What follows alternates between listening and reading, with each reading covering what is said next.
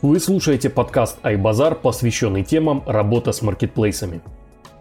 Здесь мы обсуждаем типичные ошибки предпринимателей, рассказываем о лайфхаках в работе с маркетплейсами и делимся с вами своим опытом. Чтобы не пропустить новые выпуски, подписывайтесь на нас на всех площадках, где вы любите слушать подкасты. Друзья, всем привет! С вами Владимир Блохин, это наш подкаст iBazar.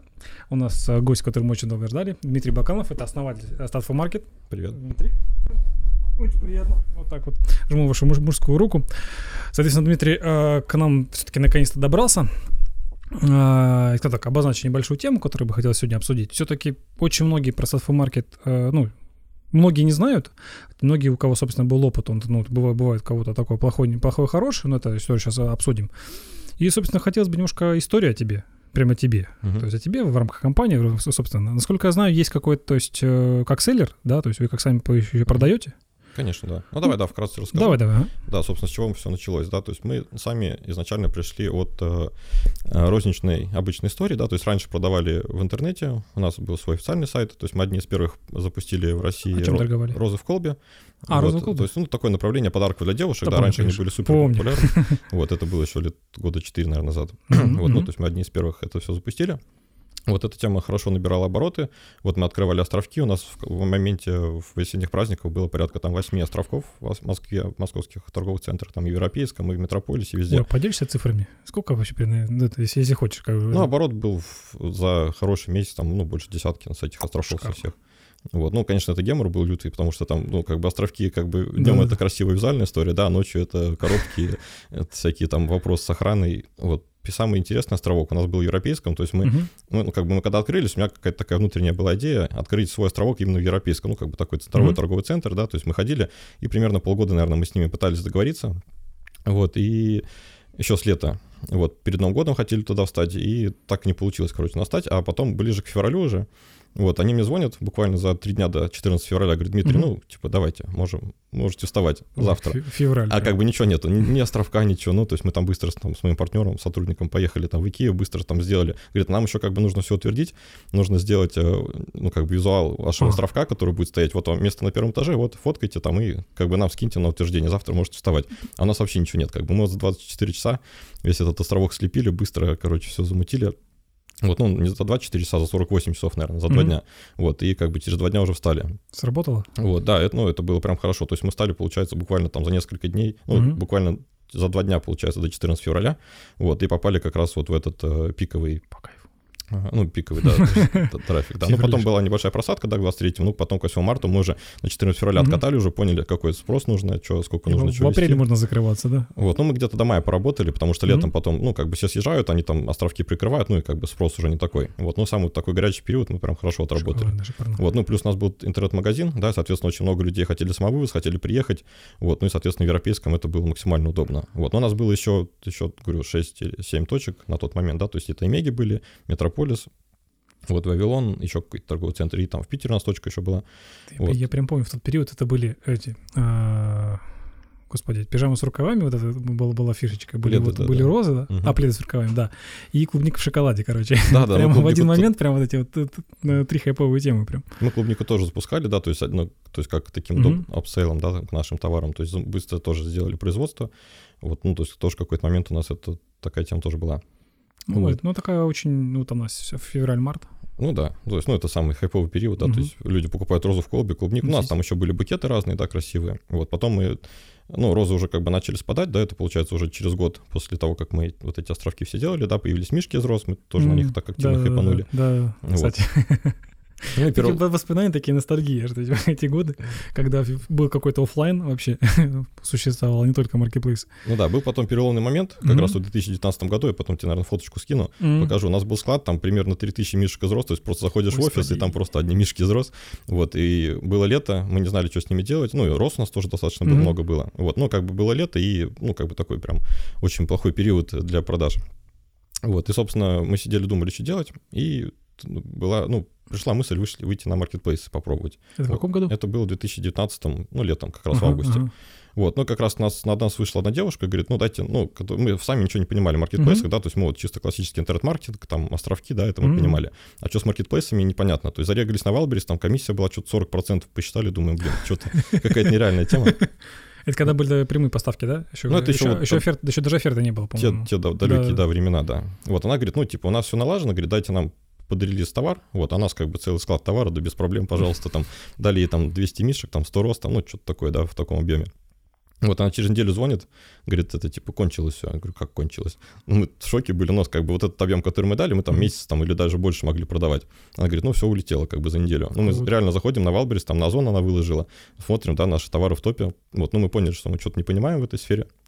Немножко еще и отгрузили, и сами начали параллельно это все прорабатывать, это направление.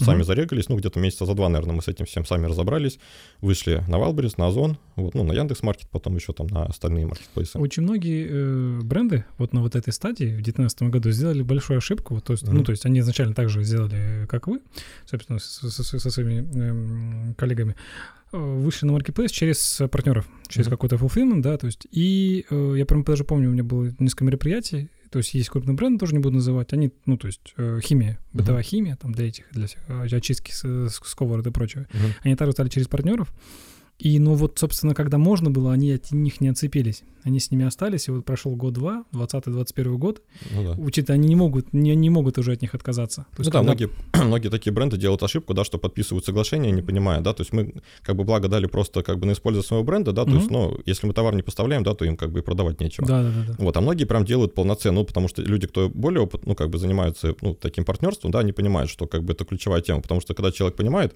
что ему самому выгоднее, продавать на маркетплейсах, да, он идет, сам продает, и партнеры не удел оказывается. И они жаловались непосредственно, что не могут контролировать продажи. Они говорят, мы даже вносим фотографию, поменялась, упаковка поменялась, они говорят, у нас 2 месяца меняют фотку. То есть все, вы здесь абсолютно ты можешь быть таким крупным брендом, но отказаться от этого ты не сможешь, ты просто просядешь, то есть выдачи. У тебя там 8000 отзывов, да, например, они же не перекинутся у тебя на твою новую карточку, и все, и потерялись, бедняжки. То есть, и партнеры тоже вкладываются в рекламу, да, и эти карточки потом. А многие не вкладываются, многие прям, кто тогда еще сидел, они просто выложили, да, за счет того, что ты первый, да, право первой ночи, кто первый встал, то за такой категория, то есть и все, и потери. То есть мне кажется, это на текущий момент нерешаемо. Да. Раньше была такая халява, да, то есть на Wildberries поставил товар, да, отгрузился, и все, сразу. У нас первый день, как мы только отгрузились, сразу пошли продажи, да, то есть заходим в приложение. Когда дефицит жесткий, да, всего был. Да. Дефицит вот был в тот момент, и в пандемию еще был жесткий дефицит, когда все позакрывались, и у кого было, у нас как раз мы перед пандемией хорошо успели загрузиться, как раз эта пандемия, получается, после 8 марта была, да, то есть мы на 8 марта все продали, и хорошенько потом все склады успели загрузить, и потом бах, и пандемия. И у нас очень много товаров, осталось на региональных складах, да, и мы в этот момент, это уже потом после. У меня один клиент, на самом деле, после пандемии, то есть он вошел на маркетплейсы в 2019 году, но он не слушал меня, то есть я ему говорю, что этот товар нужен более, интересный, не массовый, а он что там, чехольчики то есть, что на каждом уголке продается, чехольчики, там какие-то телефоны, аксессуары, и когда жахлом пандемия, просто все игроки туда ринулись и сожрали, то есть чисто за счет демпинга, там еще, если помнишь, комиссия какая была на Озон, там же было 70 плюс 30, по-моему, да, то есть там было 70, не менее 30 рублей, по-моему, была комиссия, 70 рублей было за логистику. Там была очень невыгодная история для маленьких товаров. Дешевые товары вообще нельзя было, и там видел конкурент, продавали чехлы для смартфонов, Грасс, по-моему, это эти ребята, 80 рублей. За 80, за 90 рублей продавали для айфонов. Они просто выдавили нафиг рынок, то есть всех маленьких игроков. По-крупному, когда выходят крупные из бюджета, они, конечно, могут выдавить. Но сейчас уже все, по сути, крупные зашли. Сейчас Озон оптимизировался, они все-таки сейчас сделали более лояльную политику для товаров. Да, это здесь, да. Как сервис-то пришли? Возвращаясь к этой истории, да, то есть мы вышли на маркетплейсы, буквально 2 месяца выходили, да, где-то месяца 2 поторговали, и поняли, да, потому что, на интернет-маркетинг, и наш опыт до этого нас научил считать, строить декомпозицию, да, то есть мы, соответственно, понимаем, да, то есть сколько у нас продаж, да, то есть и, имея цифры, да, мы понимаем, как на эти цифры влиять, да, чтобы сделать их больше. Цифры у нас были, и получилось так, что мы понимаем, да, что есть у нас определенное количество продаж, понимаем, как сделать больше, да, но нам не хватало данных, да, потому что Wildberries на тот момент по аналитике графики, да, он отдавал, ну, максимум Excel-ку. Ну, в принципе, сейчас примерно то же самое, но только еще плюс пару графиков красивых, которые, в принципе, не особо, то есть, какую-то ценность... сейчас не сильно. Да, большую несут. Вот, ну, то есть, чтобы реально заморочиться, там, посчитать, ну, мы понимали, да, что, чтобы нам продавать больше, да, нужно грузить региональные склады, да, нужно поддерживать спрос, нельзя уходить в out of stock, да, то есть, чтобы товара не было на сайте. Вот, и, соответственно, чтобы все это контролировать, да, нужен какой-то сервис, да, то есть, потому что на Wildberries это делать нереально, то есть, это нужно менеджер, чтобы целый день просто сидел и все это мониторил, их Excel-ки, да, то есть, каждый товар, а там даже если у нас 200 SKU, да, там даже если просто их тупо мы добавляли товар в корзину на тот момент еще, когда у нас не было аналитики, да, и смотрели, так, сколько товара осталось, так, сколько сегодня продали, так, понятно, вот, ну, и то есть, как-то так пытались строить, вот, но у нас была небольшая IT-команда, да, потому что вот весь там интернет-магазин наш, который мы делали, да, там еще там небольшие маленькие IT-проекты, вот, мы, собственно, всю команду переключили на вот этот наш новый сервис, ну, как бы неделю понимали, что... Изначально, сначала... по-моему, был чисто под себя, да? Ну, неделю делали под себя, но быстро поняли, что это будет тема популярная, потому что, ну, у нас тоже были там встречи с поставщиками, да, то есть мы во многих клубах тоже, ну, то есть с ребятами общаемся, и у всех проблема была такая же, да, то есть тогда этот рынок был достаточно узенький, ну, и люди тоже понимали, что у нас проблема такая же, да, то есть... широкий, если честно. Ну, сейчас, конечно, уже пошире, да, то есть когда мы заходили, по данным Wildberries было где-то 50 тысяч поставщиков зарегистрированных, вот сейчас по последним данным, там, месяц назад 500 тысяч. Я имею в виду, в смысле, конкурентов среди сервисов, имею в виду. Сервису, да, тогда не было практически. Да, он сервис, ну, тоже свой потом поделюсь, потом попозже. Сейчас, мне кажется, он тоже небольшой. Да, ну, в порядка 50 людей, которые попадались в эту тему зайти, да, и порядка 10 игроков, которые хорошо себя чувствуют. Вот, ну и, собственно, мы поняли, да, что, ну, мы как бы начали делать сервис, исходя из наших, ну, реальных проблем как селлеров, да, то есть мы понимаем, да, что нужно вот рассчитать региональную поставку, да, соответственно, сделали.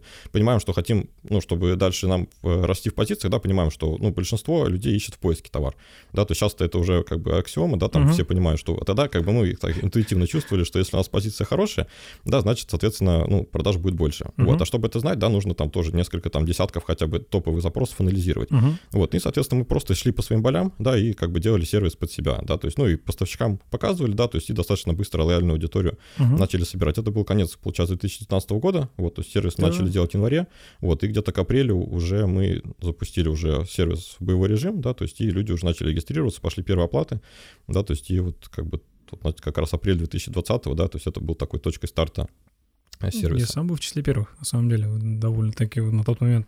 Не, это же боль, все абсолютно то же самое. То есть и большие, и маленькие поставщики, все были немножко грустные. Ну, да. И по большому счету у вас преимущество было на первых порах, это в рамках бюджетирования, потому что параллельный MPStats, то же самое, который является все-таки основным конкурентом, он сразу тариф большой. То есть ты сразу должен, по большому счету, ты должен 30-ку сразу вставлять, а если там есть, ну, кто в принципе торгует на 30-ку, ну, это не очень выгодно, а маленький тариф у них. Ну, как бы даже сейчас очень много людей, поставщиков, да, то есть, ну, как бы небольшое количество людей, которые там торгуют даже там больше миллиона, да, там оборотки, да, все остальные это такие начинающие, да, которые тестируют, что-то уходят. Ваше главное преимущество до сих пор, это все-таки интерфейс.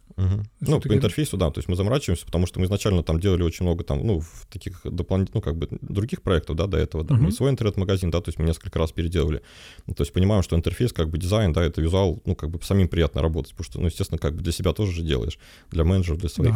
Да. На самом деле у нас даже была изначально определенная идея, то есть мы как агентство, у нас, собственно, есть партнеры и прочее, то есть до сих пор мы пытаемся реализовать личный кабинет, никак руки не доходят, то есть это какие-то полурешения. И мы хотели в рамках Stat4market сделать личный кабинет, то есть прям, то есть там можно все-таки права раздавать, да, адекватно. Мы вот эту штуку начинали реализовывать, но в какой-то момент все-таки мы в техничку уперлись, что вот функционал нам было недостаточно. Ну да. То здесь вот, то есть, и до сих пор... Ну, то есть, а почему, кстати, вот из наболевшего, Озон, когда полноценная поддержка? Потому что никто не... Ты, как я понимаю, что-то со стороны Озона болеет, да? Ну, потому что никто не дает полноценной аналитики с Озоном. Ну, мне кажется, тут как бы другая немножко история, потому что сейчас супер был хайп на Wildberries, и все делали чисто под Wildberries, да, и Озон как бы был всегда на втором месте и по продажам, и в целом по аналитике, и поэтому... Это же вопрос сегментов, то есть, правильно я понимаю, что все пошли, собственно, в массовый сегмент. То есть есть маленький потребитель, но есть же вот такой жирненький корпоративный.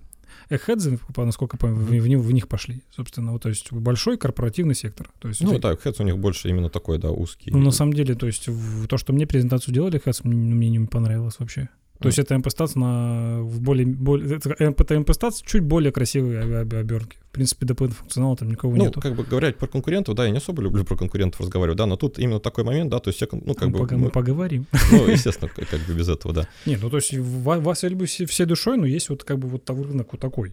Я хотел сказать, что то есть мы начинали все примерно в одно время, да, и Кэтс, и MPStats, и мы, да, то есть и все как бы шли, своим путем, да, то есть мы шли из аналитики своих болей, из внутренней аналитики, да, там MPStats начал из внешней аналитики, да, потому что у них там бэклог, бэкграунд их не это связанный с парсером, да, они это быстро хорошо сделали, вот, ну и Кэтс, да, у них тоже свое производство, да, они, соответственно, тоже свои процессы оптимизировали, вот, и как бы каждый решал свои боли, да, даже сейчас, на сегодняшний день, да, то есть мы от большинства клиентов слышим, что пока ни один сервис их полностью проблему не закрывает, да, то есть где-то там что-то хорошо сделано, да, что-то у нас хорошо, да, что-то у других хорошо. Вот, ну, собственно, мы сейчас идем к тому, чтобы этот люфт как бы минимальным сделать, да, чтобы всех, все, что в рамках нашего сервиса есть, да, закрывало полностью все потребности селлеров. В принципе, мы имеем, то есть, исходя из того рынка, что я вижу, да, вот на самом деле психологическая отметка с точки зрения сервиса где-то 30-30к в месяц. Насколько я понимаю. То есть больше, наверное, то есть не готов пока рынок платить. Ну, это зависит от, опять же, объема поставщиков, да, объема пользы. Да, то есть, да. Ну, например, средненького такого, то есть если прямо вот средненького берем абсолютно такого поставщика, пускай среднем торгует там грубо на 1 000 000 рублей в месяц, да, например, вот прям очень средненький такой, медианы даже скорее. Вот он все-таки больше 30-ки, наверное, не заплатит за сервис. Ну, тут зависит от пользы, да, то есть как бы вот мы как бы идем именно от пользы, да, то есть что не там вот давайте нам сумму, да, и вот все безлимитно, да, то есть у нас есть конкретно там конкретные сервисы, да, которые стоят там небольшие денег, да, отдельно. То есть хотите, подключайте дополнительные, да, то есть, но эти все сервисы тоже, мы их объединяем в одну такую экосистему, да, что оно без другого не работает. Ну, то есть, бессмысленно пользоваться там с чем-то одним, да, потому что другое дает еще пользу X2, да, совместно. Вот, и как бы все новые модули, которые мы делаем, да, они, соответственно, друг с другом объединены, да, потому что там те же продажи, да, то есть они взаимосвязаны, то есть мы, получается, много данных обрабатываем, да, из разных источников, и, грубо говоря, наша задача — это правильно их интерпретировать, да, чтобы люди с этим, с использованием этих данных, да, зарабатывали больше. Вот. Ну и, соответственно, вот это наша ключевая такая задача. По большому счету, вот смотри, чуть-чуть поразмышляем. Вот боли какие? Вот какие боли? Вот на сегодняшний день, то есть скорее... маркетплейсы сами в том числе выросли, наверное. Озон очень сильно в техничке, да, вырос. То есть у них даже API сейчас рекламные есть, которые, то есть, насколько я забыл, кто же с ними интегрируется-то. Есть какой-то интернет, Мерлин. Да, Мерлин. Да, то есть тоже смотрели, честно, опять-таки, это было полгода или год назад была интеграция. Шляпа редкостная, простите, Мерлин, если вы это видите. Может, сегодня лучше, но в тот момент вообще было никакой необходимости в этом не было. То есть, нет там никакой автоматизации. То есть, если мы говорим Мерлин, в принципе, как все равно автоматизации ставок, простите, то есть, непонятно абсолютно, зачем это нужно. Тоже приходите, порассуждаем.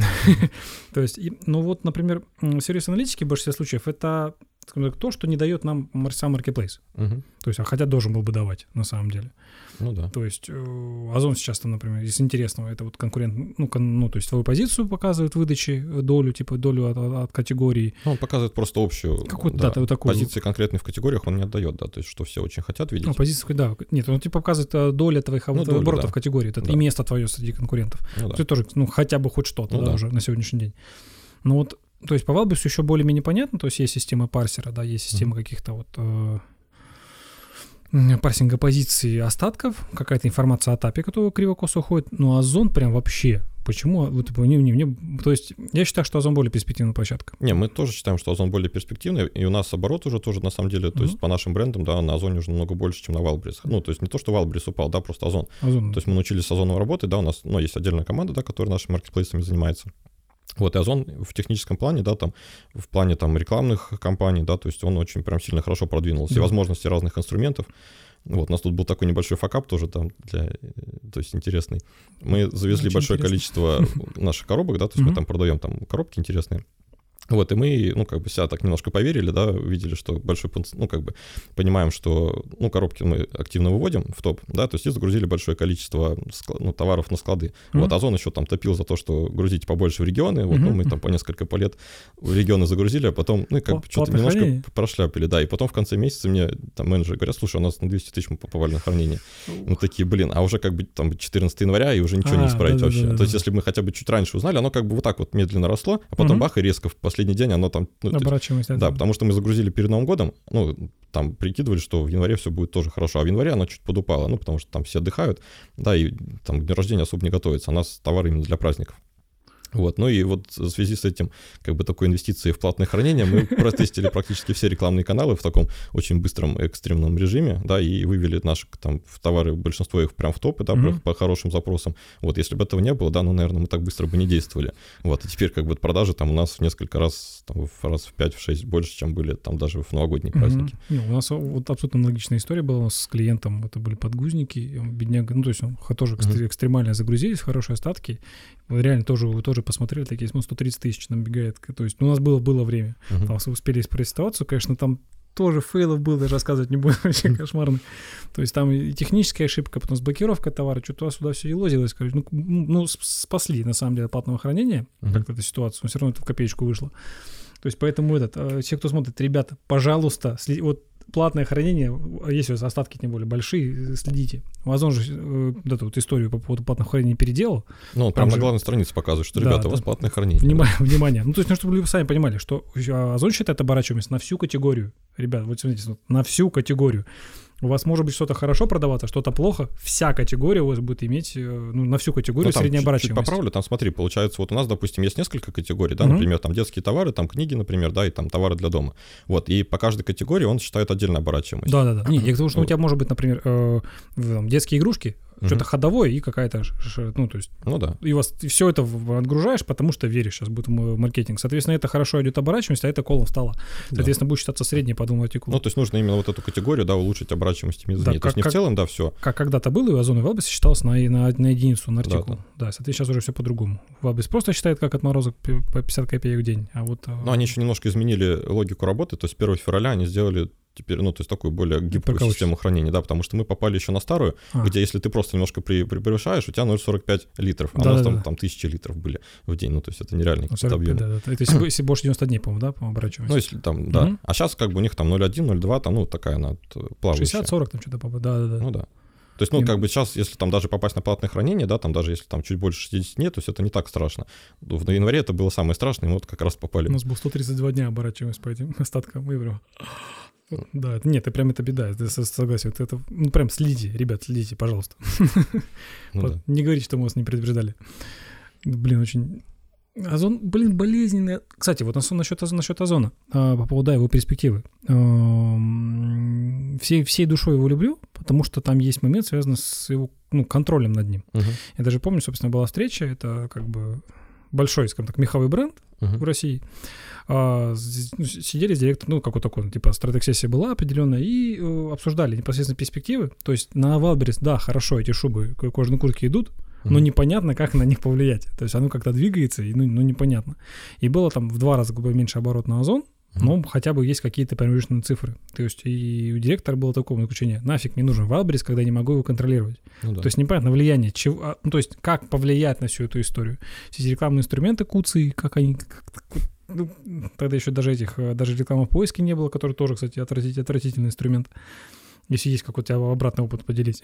Ну, на самом деле, вот сейчас в целом, да, вот эта ситуация на российских маркетплейсах, нету как бы такой конкурентной возможности легально, так скажем, конкурировать, да, то есть вот, допустим, на Амазоне, да, у меня партнер продает наши товары на Амазоне, ну, наши, которые мы производим в России, вот, и на Амазоне как бы совсем другой рынок, да, то есть там, соответственно, есть там PPC-реклама, да, которая, по сути, там основной объем денег приносит, ну, большой, так скажем, да, один из основных источников дохода Амазон, да, именно PPC-реклама, и там как бы это все прозрачно, да, то есть ставки, ну, то есть... Аукцион просто. Ну, да, то есть конкуренция именно идет в PPC-рекламе, да, и как бы в ней правила обозначены. А на наших маркетплейсах, да, там на Wildberries, да, там, ну, кроме как там выкупов серых, да, или каких-то там отзывов, да, то есть вариантов нет. То есть у Озона, конечно, чуть получше в этой, ну, как бы история, да, то есть они, по крайней мере, вот недавно у них перед Новым годом вышла статья, где они четко расписали, что, как у них влияет, да, и мы вот как раз, когда на платное хранение попали, очень прям трепетно эту статью изучили, поняли, что где влияет, ну, для себя тоже очень много интересного как бы получили. Очень кайфовая штука, статья вот эта прям. Я даже там вебинар по этому поводу проводил. Блин, там прям все написано. Там 49% это поведенческий фактор. По большому счету конверсия в корзину. стоки, склады, скорость доставки и бустинг, все, здравствуйте, по большому счету. Ну да, то есть мы анализируем как раз это, на самом деле у нас сейчас там продуктовых сдач для сервиса там сотни появилось после вот этих наших случаев с платным хранением, то есть чтобы, мы поняли реальные боли, да, на которые грабли наступили, да, и, соответственно, это все хотим исправить, да, чтобы другие селлеры на это не попали. Но они не только, эта штука позволяет не только попасть на грабли, да, но и в целом продажи увеличить, да, потому что когда есть цифры, понимание того, какие цифры какой товар дает, есть понимание, как эти цифры влияют на них, да, и что на них влияет. И Озон об этом честно говорит, да, что вот это влияет на то, скинули цену, да, вы чуть-чуть поднялись, да, есть продвижение в поиске, да, где тоже ставку увеличил, да, в поиске поднялся. Понятно. Да, вот это хотя бы понятно, да, то есть. И вот, то есть, мне кажется, в Озоне сейчас конкуренции нету практически. То есть, если брать прям любую категорию, это же прям недавно что-то ребята приходили, то есть еще люди, которые как типа дропшиппинг, то есть у них ФБС 48 часов на сборку стоит, сейчас, показывают мне вот такие сантехника, говорит, вот у нас краны, то есть их 30 продавцов, как обычно, внутри одного бренда 30 продавцов, я беру за голову, господи, куда вы ввязались, ребят, ну ладно, смотрю, все 30 продавцов, все по этой схеме работают, у всех, то есть это было 4 февраля, у всех доставка 8, в лучшем случае 8, в худшем случае 10-11, это такая рекомендация, ребята, ФБО. Ну, то есть никто не думал, это все внутри бренда конкуренцию победить в рамках московского рынка.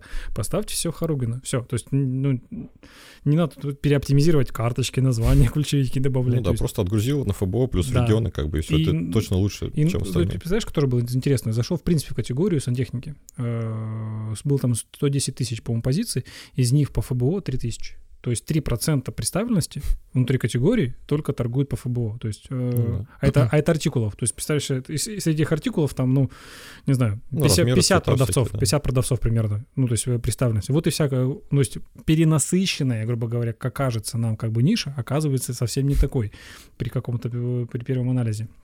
Это, в принципе, о чем говорит? Потому что по API повыгружаются со своих интернет-магазинов, как бабка старая, по API своих интернет-магазинов по фиду повыгружали какую-то фигню, ничего не сгруппированное, как попало, ассортимент широкий дали, и, собственно, сидят за продвижение ставочку подняли, и сидят по ФБ ждут продаж. Ну да, но у нас почему-то еще такой менталитет, что нам надо побольше SKU, везде, в Америке, да, уже все понимают, что продают один артикул, да, максимум десяток, да, то есть и на них люди делают максимум, все вкладывают в них, да, чтобы быть топ-1 где-нибудь, в какой-нибудь категории, а наши, да, 1000 артикулов, 1000 SKU, побольше, да. Вот чем больше, тем лучше, но потом, когда, опыта набрались, да, кучу денег потеряли, понимают, что уже, надо все-таки, понимают, что АБЦ-анализ сделали, да, видят, что 3% товаров делают, основной оборот, логично, что их... Знаешь, наверное, я всегда вспоминаю по поводу цикличности, помнишь Яндекс.Директ в году эдак 16-м, наверное, в 16-15, когда была мода на низкочастотный.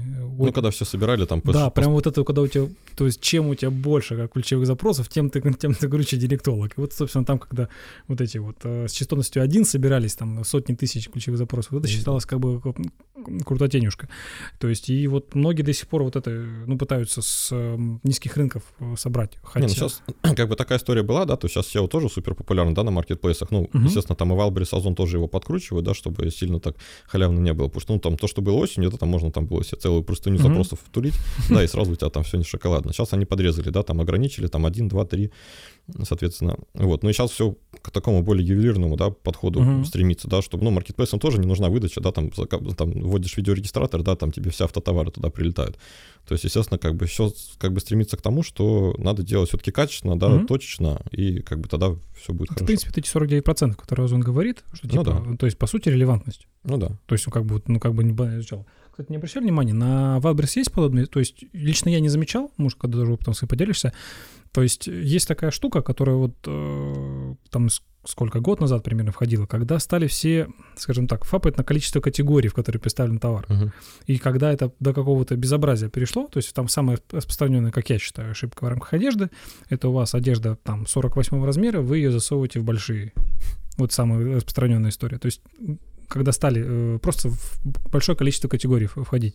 Есть ли влияние, то есть опять-таки, может, у вас есть такое наблюдение, наличие релевантности категории. То есть если мы в мусорные ненужные категории заходим, это уроняет карточку или вообще не имеет значения? Ну тут смотри, какой момент получается. Когда заходишь в большинство категорий, да, то есть ты не факт, ты же не сразу в топ-1 да, заходишь. Естественно. То есть ты просто попадаешь в эту категорию где-то там на пятитысячные, хорошо, если на пятитысячной позиции, да. Ну то есть как бы это бессмысленное место, да, то есть, ну возможно там в какой-то акции или в какой-то узкой категории ты, естественно, будешь намного выше, да, то есть, ну вот это дополнительная категория там с непонятным местом, да, то есть куда люди никогда не дойдут, как бы, мне кажется, бессмысленной, да, то есть понятно, что большинство, ну, как бы, чем больше категорий органических ты зацепишь, да, тем, соответственно, трафик, ну, то есть Wildberries все равно будет какие-то товары похожие показывать, вот, но просто втулять все туда, все, что попадя, ну, как бы, это бессмысленно, да, потому что в любом случае люди будут этот товар видеть, да, он будут не обращать на него внимания, да, будут поведенческие факторы падать, и все только хуже будет. То есть у Wildberries, скорее всего, есть и поведенческие факторы, то есть наличие в нерелевантных категориях может тебе ухудшить. Потому что, не знаю, я так на Wildberries смотрю, честно, ну, то есть чисто хочется понять, как-то, ну, работает выдача, и очень она спорно работает. Такое ощущение, что до сих пор на данный момент только количество заказов. Ну, доказаны как бы там именно, да, в модели, вот как работает Wildberries, это для нас такой черный ящик, ну, да, где да. есть куча людей, которые строят кучу догадок, как это работает, да, на каких-то своих кейсах показывают, что это работает, да, все люди услышали, о, работает, пошли попробуем. И как бы так вот все это оно и работает. Да, Озон как бы он более структурированно все это показывает, да, то есть и там понятно, что как бы, ну, на Wildberries можно там товар выгрузить, ну, сейчас уже, конечно, сложнее, да, и как-то там сразу там по их алгоритму вылететь в топ, да, там немножко там кто-то подвыкупил, да, отзывы написал, рекламу блогера заказал, да, и все, это в топе как бы сразу. Вот, на Озоне так намного сложнее идет, да, то есть там все-таки поведенческий фактор и вот выкупы в меньшей степени влияют. Ну, практически, мне кажется, не влияют выкупы. Ну, как бы все равно, ну, выкупы, ну, у них влияют поведенческие, ну, как бы поведенческие факторы, да, соответственно, конверсия в корзину. Вот мы сейчас как раз в сервисе эти данные тоже скоро будем показывать. То есть у нас очень много клиентов на Wildberries просит, ну, понятно, что и мы сами, как поставщики, это хотим знать, да, там, какая конверсия в корзину, сколько показов. Вот. Ну, как бы никто это не знает, да, то есть проверить это невозможно. Озон говорит, вот, пожалуйста, пап, эти данные берите, то есть вот мы как раз скоро их тоже покажем. О, прекрасно. Жду, вот. Хочу. Ну и, соответственно, мы очень много своих гипотез, да, вот сейчас хотим тоже протестировать, ну, то есть мы там в таком закрытом режиме это смотрим, да, то есть что влияет, что не влияет, то есть как там, допустим, конверсия повысилась, то есть фотку поменяли, да, или реально ли выросла конверсия, там, в клик, в показ, да, там, количество показов, допустим, подняли, там, ставку в поиске, да, в продвижении выросло ли количество показов или нет, вот, мы пока сейчас это все замеряем, смотрим, да, чтобы уже такой... Ну, в целом, есть зависимости? Пока ну, очень много всяких, да, у нас... Ну, то есть прям ждем, да? Да, когда? Когда примерно? Ну, это где-то ближе к марту, я думаю, уже будет. Нет, мы сейчас это все прорабатываем. Прям очень сильно хочется. Опять-таки, мне не нравится, как ведет себя Wildberries. Мне абсолютно не нравится, что это превратился в черкизон такой. Черкизон. Ну, прям очень грустно. То есть из того, что... Опять-таки, из того, что я на уровне слухов, да, то есть, не знаю, правда-неправда, что типа на какой-то закрытой там встрече, на закрытой анонимной встрече, что якобы Wildberries, он планирует изменить алгоритм выдачи, и что, типа, будет больше акцент, не будет так влиять выручка. Ну, понятно, что они, наверное, к этому, ну, понимают, что сейчас прийти. Как бы есть выручка. Если выручка, да, значит, все поставщики влияют на выручку, да, выкупили, все, выручка в топе. То есть, типа, стоки, насколько я знаю, типа, у стоки влиять, и будет какой-то больше преференции монобрендам.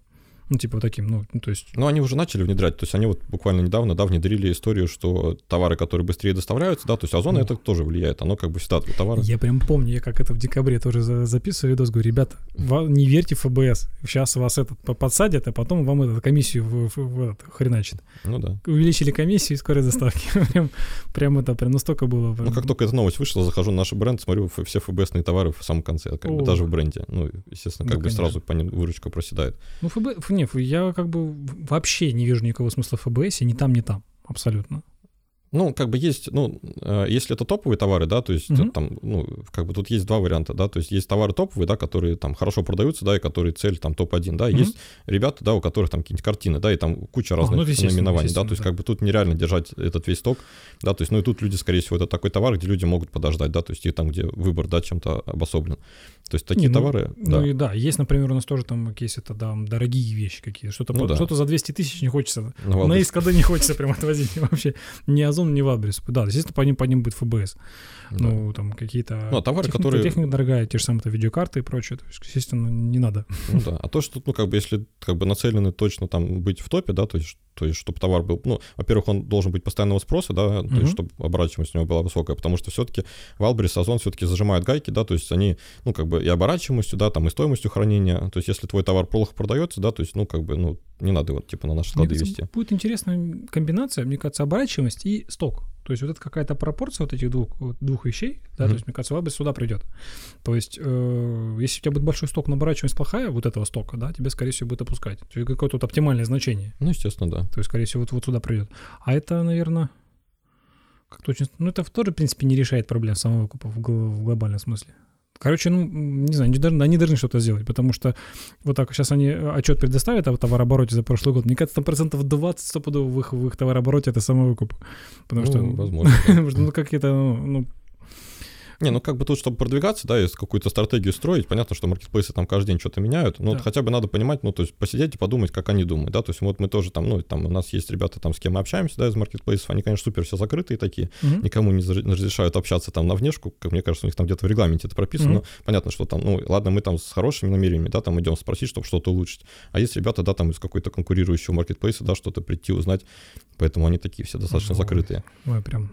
Вот, ну, и как бы их модель, да, то есть маркетплейс, да, как бы их задача больше продавать, да, то есть объемы, да, больше складов, соответственно, они понимают, что поставщиков становится больше, да, складов у них не хватает, да, там тоже Коледино, да, уже там супер перегретая, да, естественно, они повышают на него комиссии, там, ну, то есть ставят определенные там перед праздниками ограничения, да, там, или просто, ну, там, лимиты обрубают, что туда ничего не привезешь.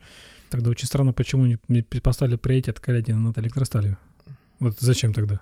Ну, Коледино им как бы логистически более удобно все-таки маркетплейс. Ну, не, я имею в виду с точки зрения распределения. Вот эту цель точно не решает. То есть, когда ты понимаешь, что тебе, ну, ты многие возили в Электросталь как альтернативу более, ну, то есть тебя палетами отгрузило более-менее хорошо. Сейчас, собственно, только в Коледино в рамках Москвы, потому что приоритет выдачи. Ну, да. Ну, то есть...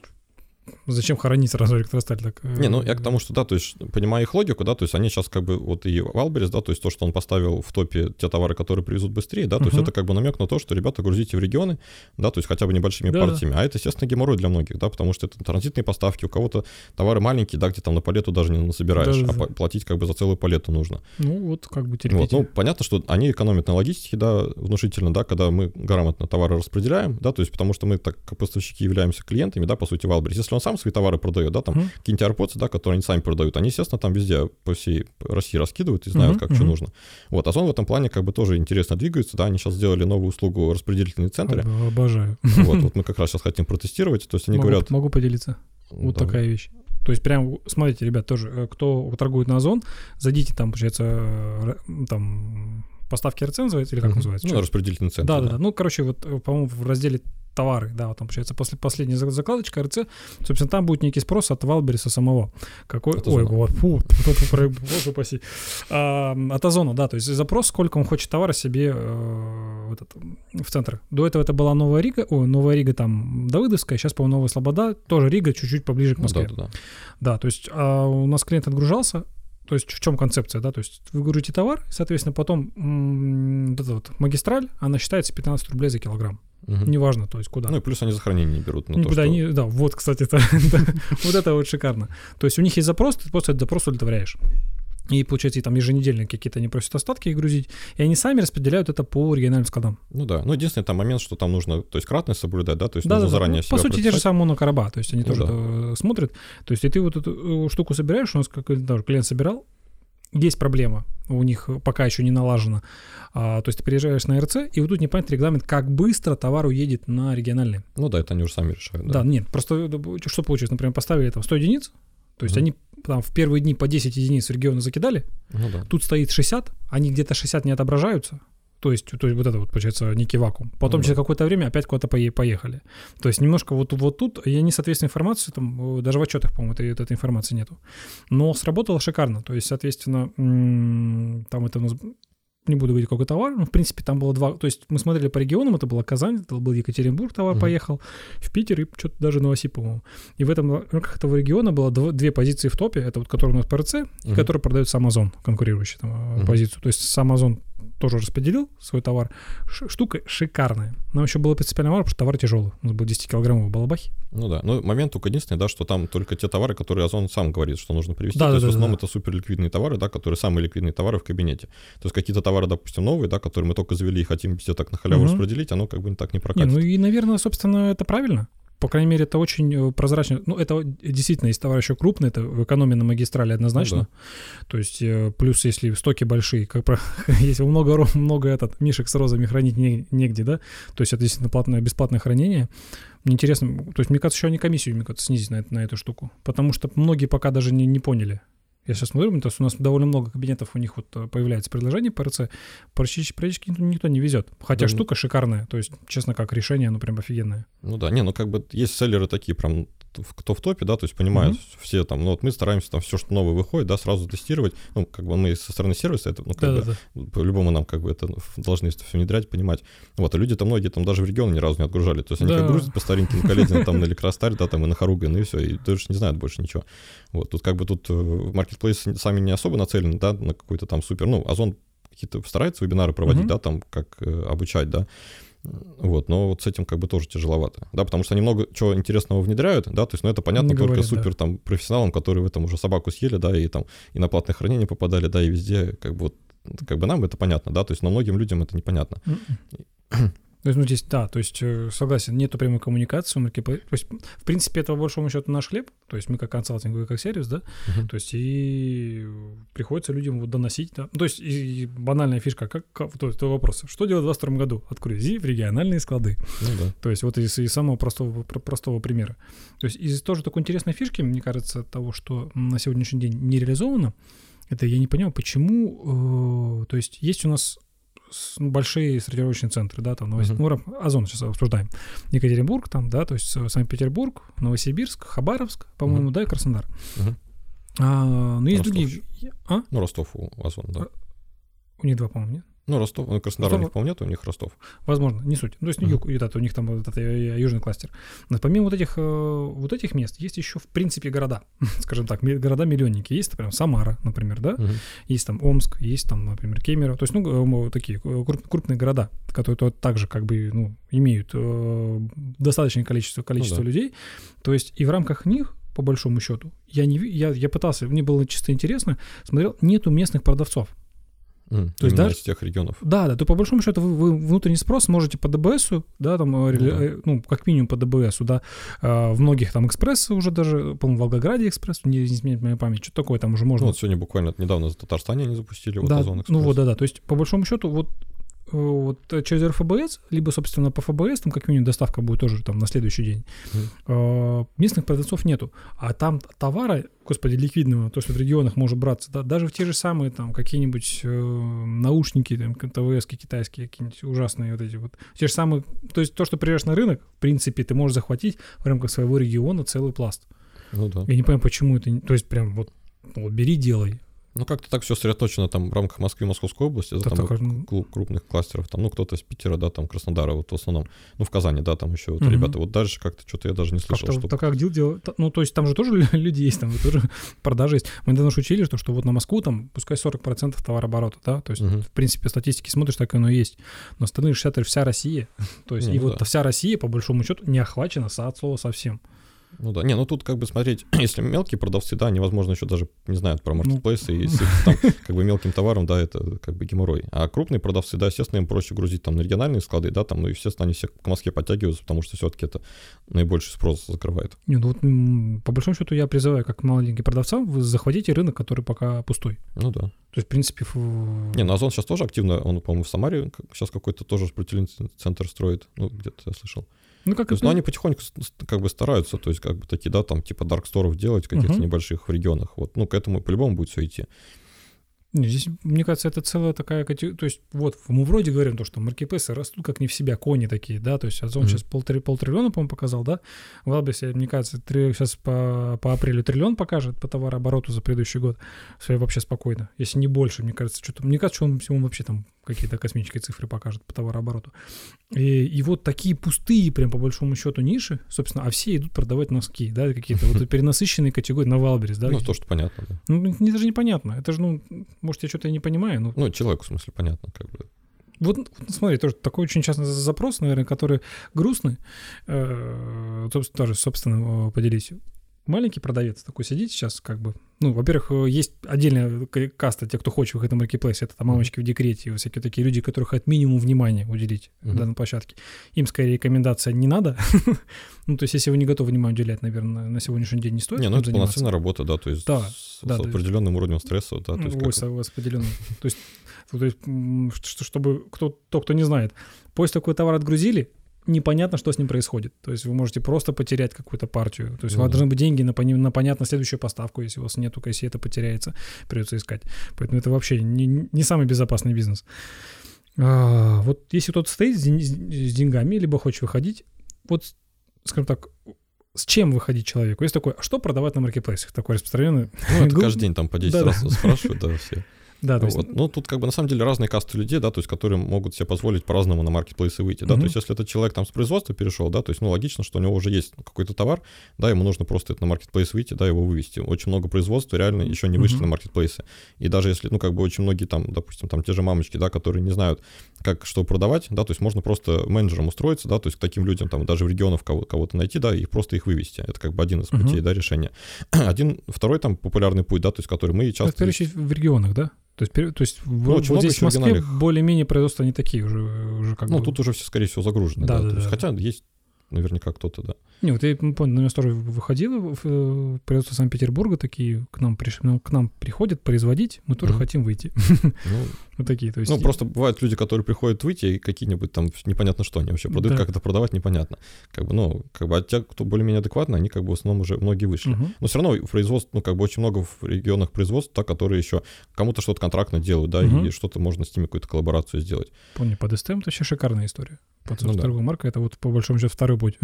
Ну, как бы второй путь, как бы я так обозначаю, знаешь, как типа, ну, и мы сами много, да, чего сами придумываем, разрабатываем, да, то есть есть Pinterest, там есть, да, всякие такие площадки, где какие-то прикольные идеи как бы придумывают, да, то есть какой-то обычный товар, да, который в топе, да, то есть, ну, как-то немножко по-другому сделан, который, в принципе, можно там в каких-то условиях или там в полудомашних, да, или в полупроизводственных, да, воплотить или какую-то небольшую партию заказать, да, то есть на старт денег много не нужно, да, то есть вопрос именно идеи, дизайна, вот это как бы вопрос о том... Уникальный товар. Да, ну, то есть, да, который можно попробовать. Не на садоводе взято.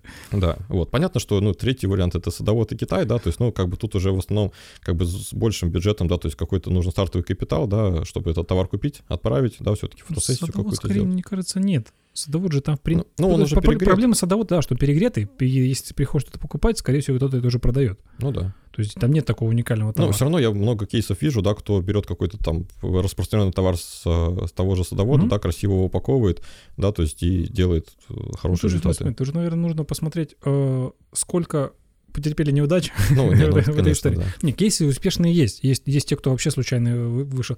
У нас даже там, из интересно, клиент просто такую карточку пересоздал, ну, то есть мертвую карточку пересоздал, он резко просто в топ вылетел в Озоне. Он говорит, я не понимаю, что. То есть, хотя, ну, то есть, это была, находилась по запросу, все дела, пересоздал, попал, ну, то есть, какие-то необъяснимые феномены есть, да, и, как правило, то есть, вот эти истории успеха, мне кажется, их на себя примерять не стоит. Надо посмотреть весь рынок. То есть, вот все, кто это купил, вот у них как дела. Ну да, но я всем рекомендую, да, то есть в любом случае, как бы, прежде чем что-то на маркетплейс завозить, да, лучше там 100 раз посчитать. На Амазоне надо 500 раз посчитать, но на нас хотя бы пока хотя бы там 10, да. То есть, ну, посчитать себестоимость, да, ну, как бы все комиссии, да, посмотреть, кто сколько продает, да, то есть кто в среднем сколько зарабатывает, потому что в целом эти данные, то есть, ну, можно найти, да, то есть можно посмотреть выручки топовые, да, у конкурентов, можно посмотреть, сколько этот товар стоит в Китае, на садоводе, да, то есть, ну, все комиссии, доставки, да, это тоже открытая история. То есть, ну, это посчитать несложно. И в целом понять вообще, да, то есть будет ли этот, ну, то есть в текущей, в конкурентную нишу, да, вот при тех ценах, которые есть, да, вообще есть ли смысл вообще заходить? Вот, ну, возможно, во многих нишах уже нет смысла заходить, ну, с каким-то небольшим бюджетом, да, потому что там цена закупки, да, будет уже не позволяющей, да, зарабатывать. Ну, много видели, например, оптовиков, которые стоят с оптовыми ценами на площадке, то есть их, ну, вы у них покупаете, ну, по той же цене. Многие продают на садоводе по тем ценам, по которым продают, там, условно, на Wildberries. Да, поэтому, ну, нет смысла, естественно. Мне кажется, интересный путь с Китаем, мне кажется, это как раз-таки была тема предыдущего подкаста, мы обсуждали. Многие для многих это терра инкогнито, ну, вот, собственно, вообще Китай, как там. Но по большому счету схема реализуема. И в Китае, в принципе, рынок слишком большой. Ну, да. То как бы у нас, мне кажется, слишком мало предложений. То есть у нас в одной категории одни и те же товары. То есть и вот что-то концептуального, как ты правильно сказал, типа, ну, что-то уникальное, да, вот этого абсолютно нету. Ну, мне кажется, просто мало людей, да, то есть очень много людей, да, сейчас много курсов, да, то есть все как бы учат каких-то шаблонным мышлением, да, поехал на садовод, там, выбрал топовый товар, да. Выкупил, оптимизировал, да. Как бы никто не хочет какой-то там, ну, креатив какой-то проявить, да, там, что-то свое сделать, да, то есть сейчас все-таки тенденция идет на такие, на микробренды, да, на свои, да, то есть на Амазоне как бы это давно уже все поняли, да, раньше там все топили, все подряд продавали, да, потом всех поблочили, и все поняли, как бы, что, блин, все-таки надо делать бренд, капитализироваться, да? Да, и потому что если там маркетплейсы забанят тебя, да, то все, ну, как бы ничего не останется, а бренд, как бы, да, у нас все-таки история чуть по-другому, да, выглядит, у нас как бы вопрос больше про диверсификацию, да, и про свой личный бренд. Очень много кейсов, да, которые там через блогеров, да, там через рекламу своего бренда, то есть мы-то тоже изначально пришли уже, по сути, с раскрученным брендом, да, с нашим, который мы там и в офлайне, да, там и через, у нас там сотни блогеров выходили с нашими розами, да, которые, то есть у нас уже была какая-то аудитория, да, там Инстаграм раскачанный, да, то есть мы достаточно быстро, ну, нам это позволило выйти на маркетплейсы, да. Вот, поэтому в любом случае, ну, то есть надо как-то это, ну, то есть не просто, да, взять какой-то товар, но все-таки какую-то обертку для него красивую сделать, да, то есть это в любом случае на перспективу будет намного лучше. Да, соглашусь. Есть, ну, такая тема очень, на самом деле, очень интересная. Насчет обертки, насчет упаковки. То есть из того, что, опять-таки, ваших замеров, какая, то есть визуал, да, условно, визуальная составляющая, это сколько процентов успеха? То есть, если мы берем там одинаковый товар, пускай они одинаковы по цене, там стоки, доставки, например, одинаковые. Вот визуальная часть сколько дает? Не, ну если взять товары, допустим, где будет одинаковая цена, допустим, одинаковые стоки, и там, соответственно, берем визуал, да, естественно, визуал очень важный, ну, там, 70% может влиять. Да, но, опять же, на маркетплейсах мы, ну, сейчас, ну, как бы многие уже там продвинулись в сфере визуала, да, там 2 года назад все просто фоткали на телефон, да, выкладывали. Кстати, на самом деле, по поводу визуала не могу согласиться. Многие забывают, что есть же все-таки у нас mobile first, должна быть, в первую очередь, ну, с приложения мы должны видеть фотографии. Ну, да. И вот обращал внимание, что мельтешат эти инфографики. Ну, многие, да, инфографику чуть-чуть делают неправильно, да, то есть основное, как бы, это, да, основной это товар, да, то есть людям вот как бы, ну, то есть первая проверка, да, то есть покажи знакомым 10, да, типа, что мы продаем, и не все даже могут сказать, что вы реально продаете, да, а как покупатели же, они сразу, у них там есть там несколько там миллисекунд, да, на то, чтобы вот эту всю выдачу посмотреть и чтобы им зацепило. Не забываем, что это вся вот эти 3 штуки все в сетке, и вон там будет ваша маленькая инфографика, то есть нечитаемым текстом. Ну, то есть многие делают ошибку, да, что они продают какую-нибудь блузку, да, человека там фоткают целиком, да, и непонятно, ботинки это или брюки, еще кучу всякой инфографики, тут хит, тут топ, как бы, ну, это как бы уже как бы такая немножко... Хит, топ, 1000 продаж, миллионы отзывов. Да. Вот, как бы мы стараемся наш контент делать, да, что ты вот смотришь на фотку, сразу понятно, как бы, что мы продаем, да, то есть если какие-то триггеры есть, да, то есть они просто уточняют, но и как бы не прямо перегревают. Понятность, да, то есть мы тоже об этом говорим, что первая задача визу, то есть задача первой фотографии, наверное, зацепить, задача второй последующей — объяснить. Ну да, то есть первая фотография, да, влияет на конверсию, да, то есть в целом из поиска... Ну, CTR-чику, да, ну, да. То есть она в рекламе, да, соответственно, хорошо себя показывает, вот, а все остальное, да, то есть уже внутренний качественный контент, ну, там, на остальных фотографиях, да, там можно кучу инфографики делать, там и видео красивые, да, там и все остальное, чтобы человек уже купил. А первая фотка нужна будет понятная, да, цепляющая, чтобы человеку было интересно посмотреть, что там еще про этот товар, да, расскажут, чтобы он на карточку перешел. Есть такая, скажу так, 2 касты людей, кто торгует одеждой, это те, кто обрезает лицо, и те, кто не обрезают лицо. Ну да. То есть вот лично нам кажется, что, ну, нет, к сожалению, у нас опять-таки никакой статистики подтверждающей. Нам кажется, что нельзя обрезать лицо модели. Вот это вот. Потому что это чисто, мне кажется, психологический эффект срабатывает, что когда... Ну, это выглядит, ну, как-то не то что агрессивно, а как бы как убийство, по большому счету. Что он может иметь ассоциации отталкивающие, что когда лицо обрезано. Ну да, ну в одежде как бы основная история это в том, что люди покупают образ, да, то есть они хотят выглядеть так, как вот выглядит как бы на картинке. Это опять-таки к той теме, которая говорит про большие размеры. То есть очень плохо, когда делается модель 48 и одежда больших размеров. Ну да. Это только, мне кажется, раздражение вызовет. Не, ну как бы тут люди все думают, что они 48, они там уже 54, да. Да нет, мне кажется, многие... Ну у нас есть, например, кейсы по большим размерам. Модели оверсайз работают лучше. Причем даже такие... То есть даже есть такая штука, что... Есть, например, трикотаж, у него там размерный ряд от 46-го до там 60 какого-то, до 72-го. То есть, ну, просто разбег. По большому счету это 3 разных... То есть первая модель, да, 46-го может дважды поместиться вот то, что там в 72-м. То есть, это, ну, то есть по большому счету это примерно 3 образа. Ну, да. Это худенькая, это как бы вот такой средненький, это, ну, элька назовем, да? И даже там, где крупные, там то может тоже, по сути, 2 разных человека. Это крупная и очень крупная. Но в целом, по большому счету, 3. Нам кажется, что, наверное, стоит добывать на 3 разных карточки. Ну, скорее всего, да. Тут надо тоже понимать, да, то есть кто целевая аудитория, да, конкретная. То есть можно же, ну, это не проблема посмотреть, да, то есть какие размеры больше покупают, да, соответственно, если понимаем, что покупают там больших размеров, да, естественно, лучше как бы... Это оптимизация сделать... другая, там, в принципе, семантика немножко разная, ну, да, по большому счету. Тоже из такого момента мы обращали внимание по отзывам.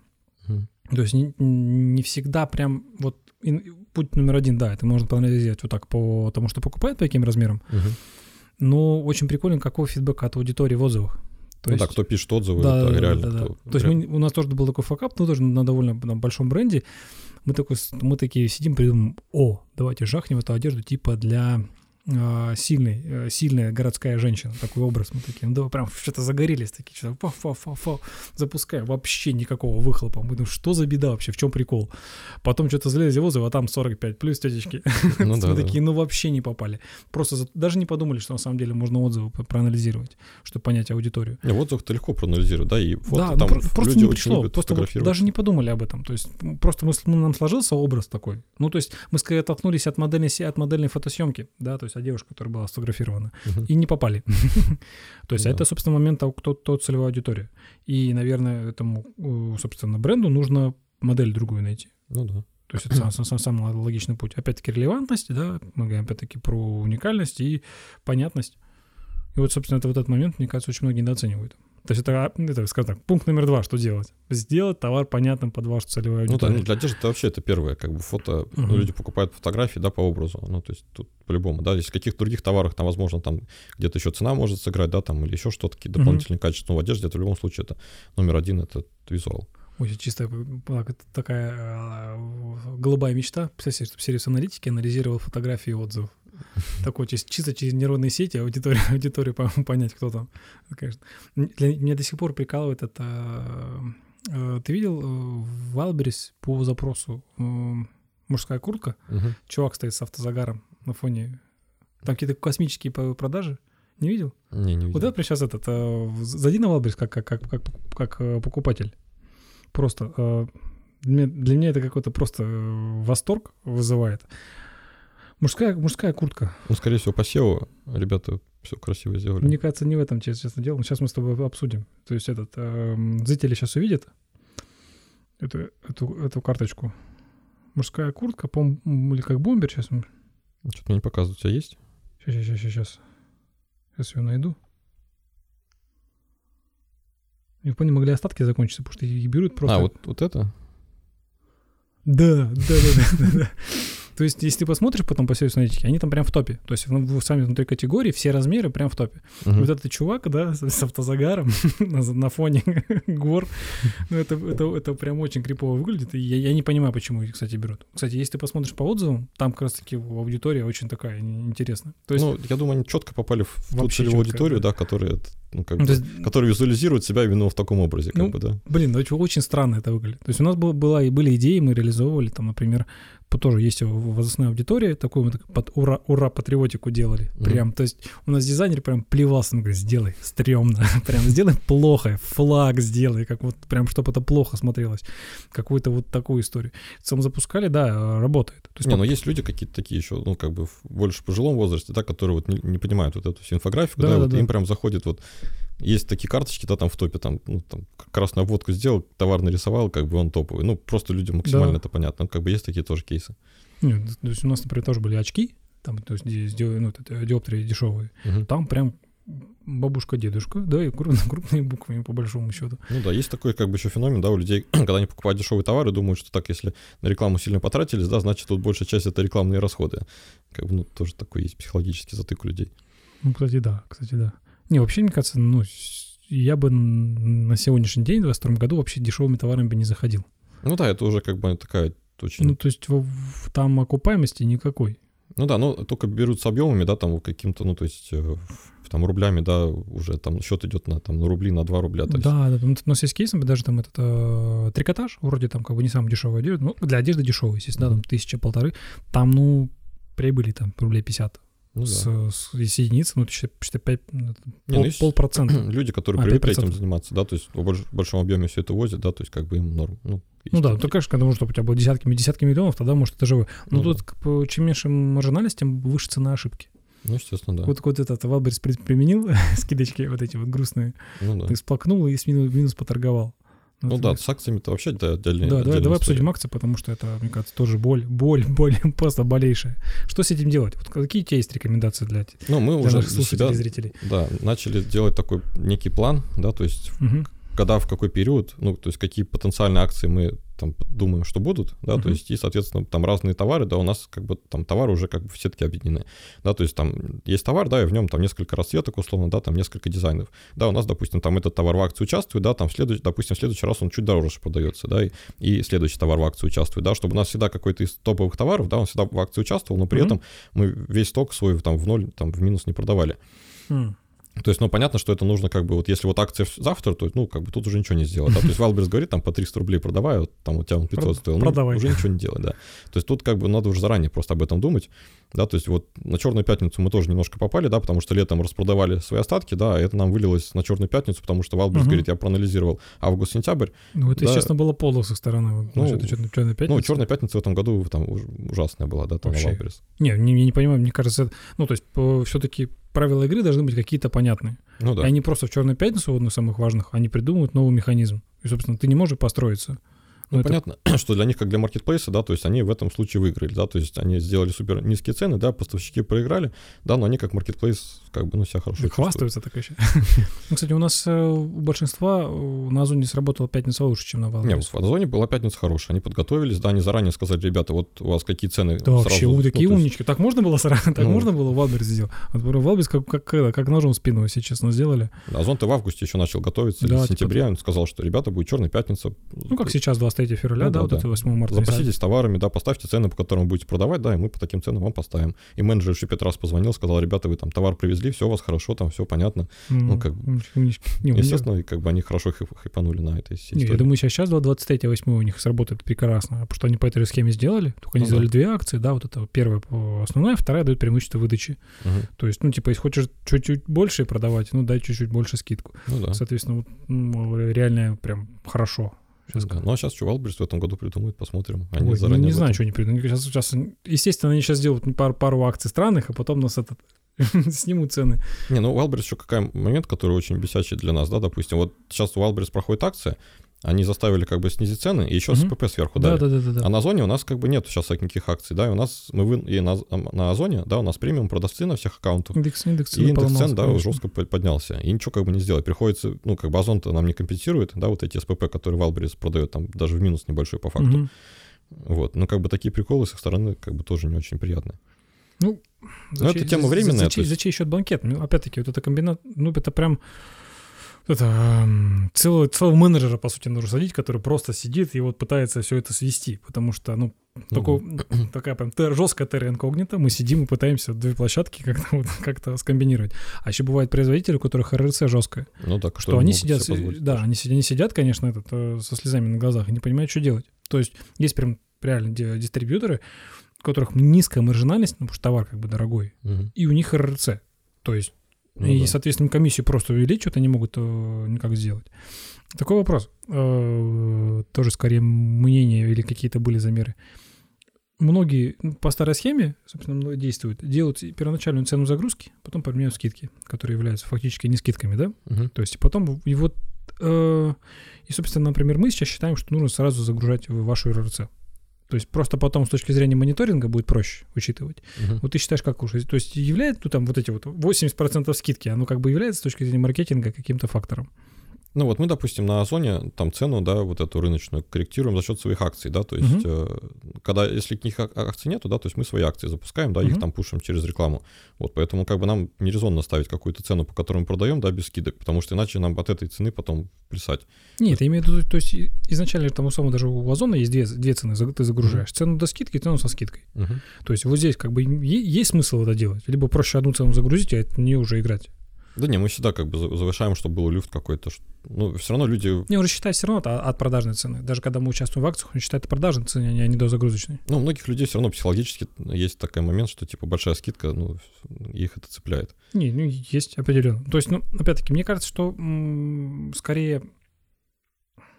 некая надсмотренность в этой истории меня вводит иногда в раздражение излишние скидки. И собственно, мы даже, помню, у нас у клиентов есть там в вопросах, в отзывах люди писали, что какой смысл это делать, если это неправда. Если как в магазине стоит 3900, и у вас стоит 3900, откуда у вас скидка 50%? Ну да. То есть и это не всегда хорошо. То есть мы, например, сейчас очень часто делаем, сразу делаем одну цену.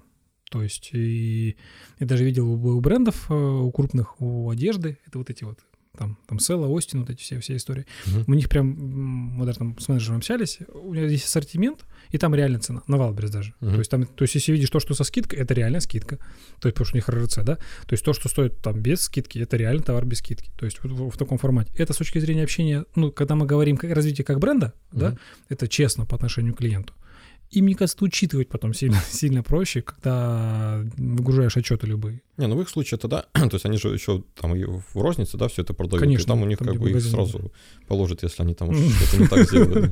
Естественно. То есть, мне кажется, это вот если есть какое-то желание, естественно, если есть офлайн, это обязательно. Если есть какое-то желание прям вот такое, знаешь, юзер-френдли такой, то есть быть очень дружелюбным по отношению к своей аудитории, мне кажется, есть смысл такие штуки попробовать.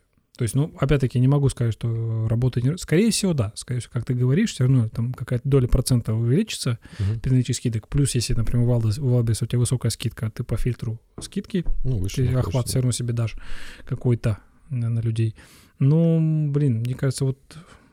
Такой тренд, скажем так, я как покупатель и как, наверное, продавец, мне хотелось бы, чтобы все это было честно, в открытую, и прям вот все такие...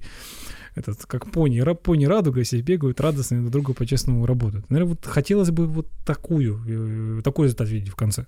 Это, с одной стороны, мне кажется, все равно большинство людей все равно реагирует на цену, на скидки. Да, даже в магазин приходит, видит желтый ценник, или красный, да, и понимает, что, по-любому это со скидкой. Хотя, по факту, там это по такой же обычной цене, да, просто та цена завышена. Я помню, такая история была семейная. Супруга, как только мы с маркетплейсом еще сильно не столкнулись, супруга себе что-то в Озоне накидала, такой, у меня скидка 80%. Я говорю, нет, это неправда. Там такое расстройство было. Я их просто вспоминаю, прям тут, как... Вот оно же тут же написано же. То есть, блин. Все к этому еще привыкли. Wildberries же раньше именно вот эти скидки, да, завышенные, он по ним акции делал, да, то есть, там скидка 60% на все, да, у кого стоит. Да, сейчас они промокоды убрали, привычка осталась. И правильно сделали. Честно, как вот чисто путаница с ним промокодами. Абсолютно. Тут наложенный процент, их даже нормально не посчитать. Я просто помню, как-то полдня сидели и пытались формулу вывести, чтобы это можно было, таблицу скачать и автоматом прогрузить. Это там полдня наложенный процент какой-то ужасный. И, слава богу, теперь это не нужно. Сейчас проще, конечно, да. Да, то есть вот, кстати, по поводу... Ценообразование тоже такая тема, очень животрепещущая. Прям есть такой вопрос. Смотри, прямо из недавнего прям вопроса от клиента пишет в Инстаграм, говорит, худи у нас. Худи черный, вот там просто стандартный женский худи, флис, рыночная цена, то есть продают за 1100. Закупка примерно 650 рублей. Это самое дешевое предложение по рынку около 700. Стандартные 1,5-2. Вот такой разброс. Что делать? То есть, на самом деле, вопрос, как ценообразование заняться, если мы говорим про товар массового такого потребления? То есть, широкого. Тут, мне кажется, все равно, то есть, есть, в любом случае, самый такой наиболее перспективный вариант, да, то есть это делать свой личный бренд, да, за счет своего бренда, да, то есть увеличивать вот эту наценку, да, так сказать. То есть когда люди понимают, да, за что они платят, за качество, да, естественно, если никакого бренда нет. Там было 3 артикула было в бренде, естественно, да. Да, если бренда никого нет, да, тут то есть играть просто по общим правилам, да, с такими же людьми, у которых нет бренда, да, то есть по низу рынка идем. Тут вариантов, да.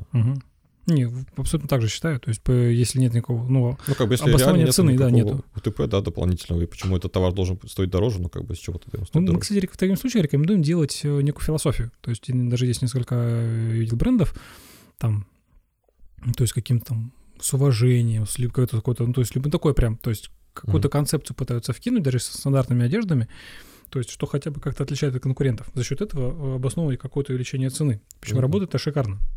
То есть людям серьезно не хватает какого-то креатива, да, то есть то, о чем мы говорили, про уникальное. УТП здесь, да, по-любому должно быть. Ну, то есть одежда — это всегда олицетворение там людей, да, то есть что они там какие-то свои принципы, да, там через нее выражают. Да, ну, кто-то просто покупает, да, чтобы одеться, но большинство, да, все-таки каким-то все-таки тенденциям подвержены. Вот, и тут как бы, да, уже на касту все делится. Мне кажется, в рамках Wildberries есть большая у него проблема, я помню, тоже бренды обращались, коллекции. То есть берем бренд какой-то, соответственно, ему нужно вкладываться в базовые вещи, которые будут носиться в ближайшие годы. Потому что с точки зрения их алгоритма важно то, что продается сейчас. Соответственно, если мы возьмем в топ-левую категорию, это базовая одежда, абсолютно базовые. Базовые футболки, спортивные костюмы и прочее. Только они основные, да. Да, и, собственно, многие те, кто как бы давно на рынке, в том числе с оффлайн-точками, у них коллекции, они выпускают коллекции каждый сезон. И для них невдомёк, а как это вообще, почему у нас не продвигается? То есть, вот, мне кажется, здесь Wildberries конкретно не... То есть, вроде бы он вещевой магазин, да? Но у него сейчас, если возьмем по топу конкурентов, очень куцый ассортимент, такой прям обрезанный. То есть, ничего нового. То есть, если какой-то блогер-инфлюенсер просто это не воткнет в аудиторию, прям вот так не засунет, то это никаким образом не стрельнет. Не, ну все-таки Wildberries — это масс-маркет, да, то есть тут как бы в топе понятно, что товары, которые наибольшим спросом обладают, да, то есть если люди какую-то коллекцию делают, да, они априори ее делают узкой, да, для определенного узкого круга людей, и она не может быть, в принципе, да, супер продаваемой какой-то, и они в топе как бы никогда не смогут с этой какой-то узкой коллекцией зайти. Да, тут как бы вариант только делать какие-то базовые вещи, которые всегда будут в топе, которые будут трафик привлекать, да, то есть, а потом, соответственно, люди уже апселить, да, то есть, и как бы человек купил там футболку дешевую, да, то есть как бы на бренд подсадили, да, там, ну, за счет упаковки, да, каких-то внутренних там флайеров, вложений, да, ну, как бы, чтобы людям как-то это донести. Это прям отдельная тема. Вот это, кстати, очень-очень важная штука. Многие забывают, что воронка у нас после продажи не заканчивается. Ну, естественно. Вы здесь каким образом, например, вы делаете, да, и как ты рекомендуешь взаимодействовать с клиентом после того, как произошел заказ?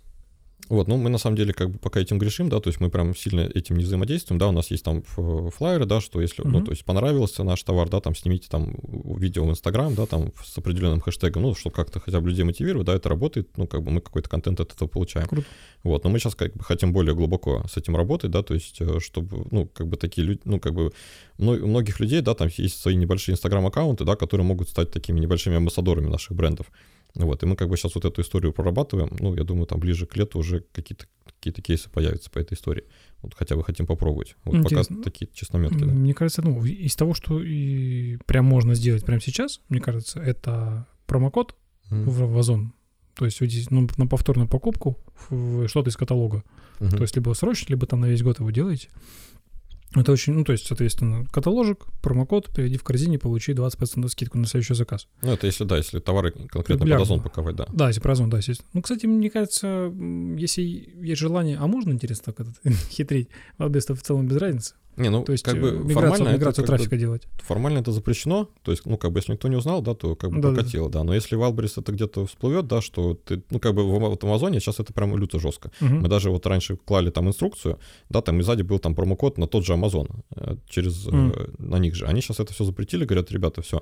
То есть вот только то, что касается товара. Любые внешние ссылки, сайты, если вы прям очень нативно туда начинаете людей, ну, не нативно в смысле, а прям агрессивно переводить, то это прям жесткий бан. Кстати, тоже в эту тему есть у нас кое-какие идеи, сейчас обсудим. То есть, если, да, в рамках Озона есть промокод, прекрасно. В рамках Wildberries мы ничего, по сути, делать не можем, просто возвращайся, пожалуйста, возвращайся, либо какие-то, то есть, еще у Озона есть сэмплинг, то есть, это, там, сколько, 40 тысяч рублей стоит, от 1000 единиц, по-моему, это можно докладывать какие-то, ну... образцы. Да, какие-то образцы тоже к себе же, мне кажется, хорошо работает. То есть у Wildberries, опять-таки, к сожалению, ничего у нас нету. Чисто вот, ну, записочка, пожалуйста. Ну, то есть умоление в состоянии на колени. Тоже из того, что я хотел сказать, мне кажется, очень неплохо сработает сейчас это индивидуальная упаковка. Ну да. То есть под Озон своя упаковка, под Wildberries своя упаковка. Ну да, ну понятно, что это как бы дополнительные геморры добавляет. Да, там, ну это как-то эмоцию какую-то человеческую, что ли. То есть, по большому счету, мы часто забываем про анпакинг, да, то есть вот этот эффект подарка. Ну, понятно, что людям эстетично, да, то есть они хотят получить товары, и как бы, ну, там Apple распаковываешь, да, как бы, и кайфуешь этот момент, да. То есть, ну, как бы нужно, ну, там, хотя бы футболку не просто в пакете, да, кому-то отправить, ну, то есть хотя бы, ну, хоть какой-то креатив. Это добавит там 10 рублей, там 15, да, к упаковке, но к добавленной стоимости люди, ну, сильно больше. Я на клиент приносил соль такую, то есть, такой 3 килограмма соли для ванны. И там вот так, там крышечка вот так вот открывается, ну, вообще просто шикарно прям, то есть прям эстетическое удовольствие. Я говорю, за сколько прошу? За 500 рублей. Я говорю, в смысле? Она прям красивая. Я говорю, ну это полтораха. Я просто говорю, смотри, выхожу в коридор, сотрудник говорит, сколько бы дали? Там косарь полтора. Я говорю, ну за 500. За 500 только ну, может обратный эффект словить. Кстати, тоже по ценообразованию, что сильно низкая цена не всегда самая как бы. Не, ну многие заходят, допустим, да, с каким-то новым товаром, да, естественно, ставят его сначала ниже рынка, да, чтобы собрать отзывы. И потом у нас график. Потом потихоньку, да. Не, сейчас же график этот, который появился, да, это нужно сразу. Это может испортить. То есть почему вдруг цена стала выше? Клиент задаст вопрос. Ну, продавали за 600, значит, могут продавать за 600. Что это полтораху вдруг стало? Не буду брать, обманщик. Ну, как бы, либо, да, там, заливать какие-то новые виды, да, там, допустим, цвет другой сделал. Да. То есть у нас мы часто так делаем, да, то есть, допустим, какой-то популярный цвет продаем чуть дешевле, да, а все остальные продаем чуть дороже, чтобы он... Налог на розовое? А? Налог на розовое? Не, ну, вот, допустим, роза у нас популярная красная, да, она, как правило, стоит дешевле, чем все остальные. А все, ну, как бы, чтобы она, ну, как бы, она обеспечивает основной товарооборот, да, то есть максимальную выручку делает, везде в топе находится. Да, все остальное, как бы, оно чуть дороже, ну, потому что более геморройные цвета, их меньше, да, кому-то, ну, как бы, кому-то принципиально какой-то другой цвет, да, они его покупают, вот, и, ну, потому что все товары всех цветов в топ не выкинешь, да, то есть у тебя как, ну, максимум там 1-2 места. Это, кстати, тоже, кто не хочет товар грузить, альтернативные цвета может на ФБС поставить. Ну, да, вот мы тоже так часто делаем, да, то есть какие-то... То, что прям, ну, не обязательно. Ну, да. Смотри, давай вернемся к сервису, очень сильно было бы интересно. Ой, с какими-то проблемами вы столкнулись в момент роста? То есть чего такого у вас было, что вот прям, ну... Да, слушай, проблемы, на самом деле, у нас практически каждый день просыпаешься, да, и как ты разгребаешь весь геморрой, который составляет. Ну, с чем проблема связана? И говорю, если честно, на самом деле, я сейчас, ну, я не готовился с точки зрения вот этой истории, потому что я не, ну, мне хотелось прямо тебя услышать. Я чисто вопросы позадаю, исходя из того, как пользователь. То есть какого там, что там люди, кому-то нравится, либо не нравится, отзывы я не специально не собирал. Хочется от тебя получить информацию.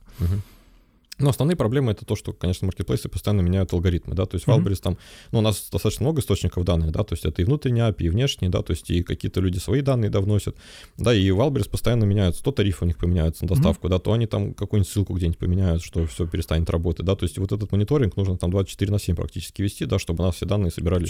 Что такое ломается периодически, да? Ну, да, потому что, ну, как бы и Wildberries, Ozon, да, то есть много разных данных, да, там позиции, остатки, да, там цены, все подряд. Да, то есть Wildberries там вот перед Новым, когда у них, 1 января как раз у них случилось, отрубилась API вообще полностью. Они заказы по API просто не отдавали.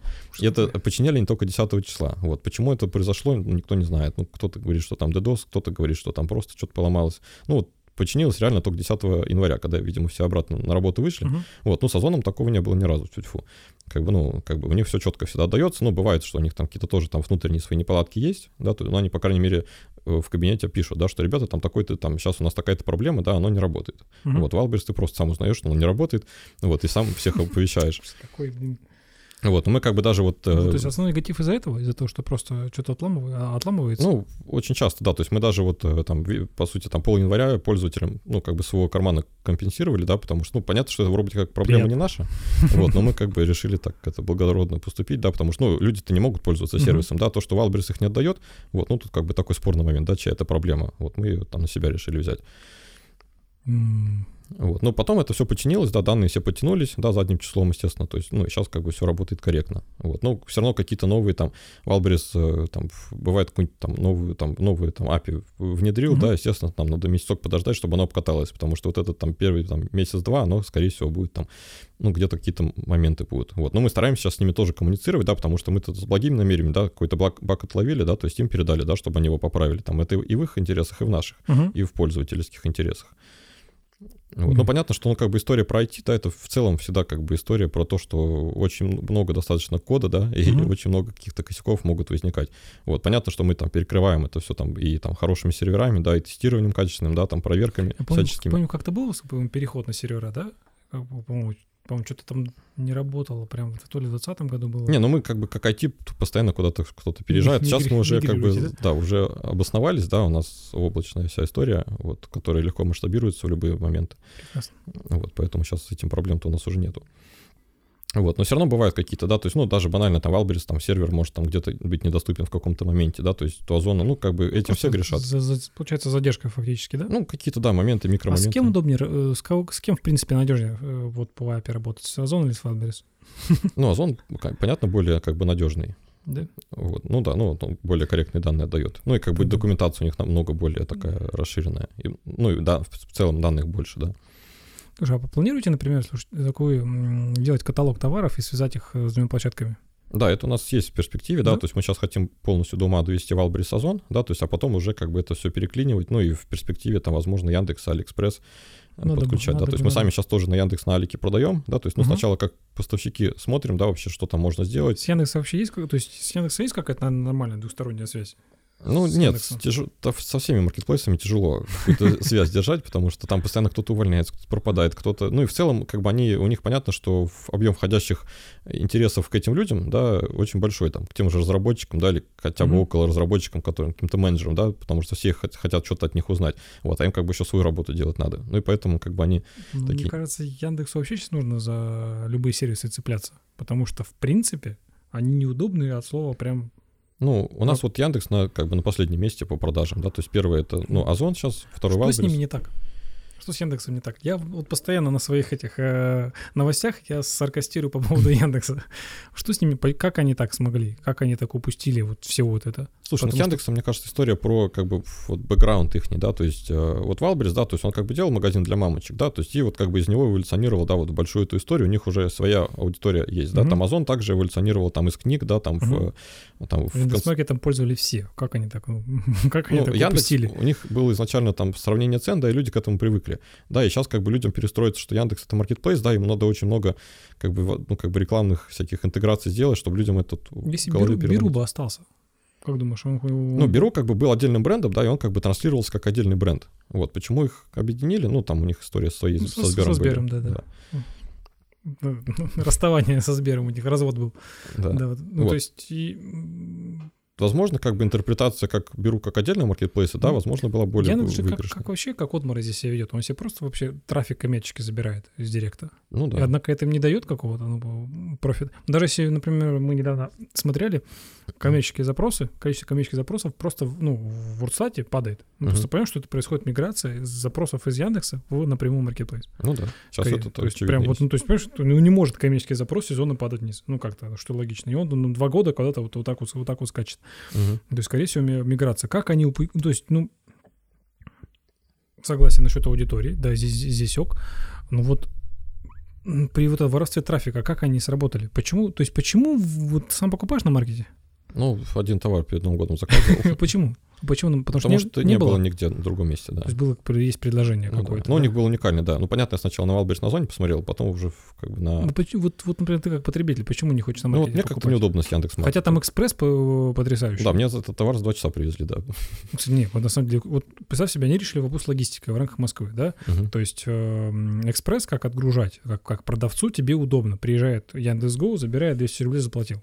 Да. Вот тема шикарная. Потом как раз-таки РФБС, Озон у них подсмотрел. Но это не дало им почему-то никакого... Но тут вопрос тоже. Люди же привыкли, да, вот Озон сейчас очень сильно прям как бы интегрируется, да, там в пользовательскую жизнь, да, они там экспресс запускают, да, который, ну, как бы более как бы так это... То есть Яндекс, ну, то есть невозможно расфокусироваться сразу на все, да, то есть Озон как бы он заходит и, ну, как бы есть классический Озон, да, где ты просто заказываешь какой-то товар, да, тебе привозят. Вот мы сейчас, например, часто на Озон Экспрессе заказываем, да, ты вечером заказал, утром тебе уже курьер все привез.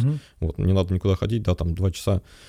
В Москве там это еще быстрее, там на следующий день, да, нам Подмосковье там утром приносит. Все, что нужно, понятно, там уровень, как бы, ну, как бы, количество товаров там ограничено, да, там не прямо супер какой-то большой объем, но в целом обычных там продуктов хватает. На самом деле у Яндекса все есть вообще все есть для этого. У них поисковик целый есть, да, то есть у них вот это вот Яндекс Плюс, которым, например, я пользуюсь, да, то есть там есть Кинопоиск и прочее, ту же тебе как бы пытаются в маркет тебя засунуть, однако это не дает мне ничего, мне кажется, то есть мне лично кажется, что проблема в том, что Яндекс отвратительно сработал с поставщиками.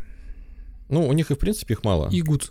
То есть, помнишь, когда рядом, то есть вот период, у нас же, в принципе, в рамках Москвы было у нас 4 основных, да, то есть Озон, Wildberries, и вот Гудс пытался, от которого был еще, тогда он еще был там видео, да, они с Бермегамаркетом, и вот Яндекс.Маркет.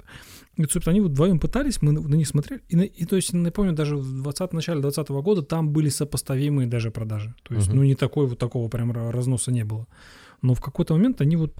Не, у нас никогда какого-то супер всплеска на Яндексе не было. Вот, даже мы, допустим, те же товары там, ну, вот мы выводим новый товар какой-то, да, одинаково там на Wildberries, на Озоне, там, на Яндексе, на Алике. Вот, ну, на Озоне, на Яндексе, ой, в смысле, на Озоне, на Wildberries он хорошо залетает, да, даже, ну, там, даже без какой-то дополнительной помощи бренда, да, ну, просто, то есть, товар начинает разгоняться сам органически. Вот, а на Яндексе просто как будто трафика недостаточно. Вот, ну, на Алиэкспрессе там вообще отдельная история, там смешанная с китайскими поставщиками. Мне кажется, на Яндекс.Маркете проблема в том, что у тебя нет возможности продвигаться. Ну, там, да, то есть мы вот даже рекламу вот сейчас пытаемся, да, то есть у нас менеджеры, девчонки работают, да, то есть, но тяжело. Они сейчас даже дают бесплатный бонус на директ, сами настраивают рекламу, вот мы сейчас тоже тестируем, смотрим, говорю, ну, если бесплатно, давайте попробуем. Смотри, то, что я вижу, исходя из технички, да, то есть у Гудса и у Яндекс.Маркета была одна большая проблема. Это двухслойный каталог. То есть, помнишь, у них есть каталог, где-то есть внутренний, ну, типа твои остатки, и потом какой-то их внутренний, точнее, их внешний, вот этот. И вот это, когда одна карточка и 18 продавцов. То есть это же сейчас все-таки является проблемой Озона, но Озон как-то с этим пытается бороться, то есть это уникальный контент, да, вот это вот, запрет на на контент. То есть и когда в одной карточке много продавцов, это, мне кажется, понуждает то, что ты не хочешь вкладываться в рекламу, потому что ты ну, это путает, конечно. Нет, это, во-первых, путаешь, во-вторых, ты вкидываешь в себя рекламу, у тебя CPC сработал, люди 30 рублей, 100 заплатили, и тут у этого продавца дешевле. Перешли, и вот какого-то ИП, который, собственно, зашел сюда и продает на 2 рубля дешевле, у него берут. Ну, потому что Яндекс изначально так из этого вышел, да, потому что у них было сравнение цен, и люди к этому привыкли. Да. Вот Озон, наоборот, к этому пришел, потому что из-за того, что у них просто есть там те же AirPods, да, их продает несколько человек, но тут как бы ты вынужден как бы так, ну, какую-то такую схему продумывать, потому что не будет же у тебя там 500 товаров в артикуле одинаковых. И Яндекс.Маркет и Гудс пошли по пути, типа, снижай цену. Ну, они такие, ну, вы сумасшедшие, что ли? В смысле, снижать цены? Можно я рекламу сделаю какую-то? Ну, нормально, по-взрослому. И, собственно, у Wildberries как раз-таки подобной темы вообще нету, ничего не цепляется ни за кого, никак. И все это очень индивидуально, это прям дает буст определенно. У Озона была тоже проблема, но они потом все равно с ней борются. То есть мы сейчас через тикет можно каким-то образом разъединить. То есть ты делаешь уникальный контент, говоришь, у них они похабщину делают, они у нас контент своровали, и как-то разъединяет. Но на маркете это вообще невозможно. Ну, да. Плюс маркет абсолютно не, ну, по правообладателям вообще ужасно. То есть у вас есть, например, сталкиваетесь с проблемой как правообладатель? Ну, бывает наш бренд, да, то есть раскачанный под него заводят типа товары, но мы в Озон пишем, они сразу быстро удаляют. Ну, да, то есть, а есть, например, те, кто, например, дистрибьютор и бренд международный. У тебя есть доверенность, у тебя есть лицензионный договор, и начинается тут возня. Уберите, пожалуйста, вот этих просто. Они имеют право продать. Не имеют права продавать. Нет, хорошо, убираем. Wildberries вообще не реагирует. То есть, в принципе. Ну, Wildberries, да. Ну, я сейчас, ну, это же вообще очень странно, что, например, я могу зайти и Wildberries под вашим брендом торговать. Не, ну когда потом Wildberries отреагирует, он потом штраф пришлет там на 1,5 миллиона. Сколько у них там осталось? Да, конечно. Вон, я, собственно, недавно писал жалобу. Говорю, вот 2 продавца хулигана контрафактом торгуют. У нас есть официальный документ, что они контрафакты возят. У них ни сертификации, ничего нету. Wildberries 2 месяца в носу поковырял, ответил, они не продают. Я захожу, они продают. Вы, блядь, задеваетесь? Ну, что это за ответ такой? Это официальный ответ, то есть, вот, ну, я же прям ссылками с SKU указываю. Нет, все. Не, ну, как бы маркетплейсов, ну, вот, как бы вот Озон, да, то есть, ну, конкретно Wildberries, мне кажется, такая небольшая проблема, именно с кадрами, да, то есть не хватает просто физически людей на все, ну, то есть, как бы резко хайп вырос, да, то есть количество опросов выросло, а ну, как бы система не была готова пока к такому объему входящих сообщений. Wildberries здесь, мне кажется, ведет себя как жадная кляча такая. То есть они же... У них есть IT-отдел, который, на самом деле, насколько я знаю, хорошо оплачивается. И есть штатный персонал, который на очень неидеальных условиях. А техподдержку... То есть это было, по-моему, на позапрошлый Новый год. Тоже это была информация в том, что они на ГПХ перевели всю техподдержку. Это и как раз-таки закрылось сразу телефон, ну, дозвониться сразу до них нельзя было, собственно, в чате перестали отвечать, там и сейчас еще телеграм-канал по одному закрывают. То есть, ну, там, да, там, если ты какие-нибудь неправильные вопросы задаешь, тебя забанили, если ты больше не можешь задавать вопросы. Вот такая техподдержка. Мне кажется, сейчас идеальная техподдержка с Wildberries — это арбитражный суд. Самая идеальная техподдержка. На самом деле, понятно, что до судебка вперед и хотя бы как-то на тебя обратить внимание. Ну да. Тут вопрос, если кто-то выходит, да, то есть кто-то копирует товар, вот, допустим, в Озоне, да, у нас Озон решает без проблем. Тем более там премиум, нам дают телефон, да, можно позвонить, хоть как-то пообщаться голосом с менеджером, потому что техподдержка, да, это полуавтоматическая история, где что-то, там многие вопросы не решаются. А Wildberries, да, тут Wildberries быстрее просто выйти на поставщика на этого, да, то есть ему скинуть претензию, да, и там 95% случаев это сработает. Да, время, сроки. Всегда в этом вся проблема. Ну да. Wildberries просто скорость реакции медленно. То есть у них есть порядок работы с правообладателем, у них прям пункт написан. На почту Wildberries отправляешь претензию, они реагируют. 2 месяца игнорировали и ответили фигню. Это прям бред. Это обратная сторона от раскрученного бренда, да, что его хотят люди подражать, копировать, да, и под ним выставляться. Да, просто что делать? Роспотребнадзор, да. То есть начинается просто возня. То есть, а проблема в том, что на самом деле площадка несет солидарную ответственность с другими продавцами. То есть, по большому счету, если обращаешься в суд, то ты можешь из маркетплейса тоже денежку попросить. Но они, понятно, не хотят морочиться со всеми этими судами, да, поэтому они говорят, мы Пока в суд не пойдешь, мы не двинемся. Да, то есть вы сами там разбираетесь. Допустим. У нас с Амазоном был прикол.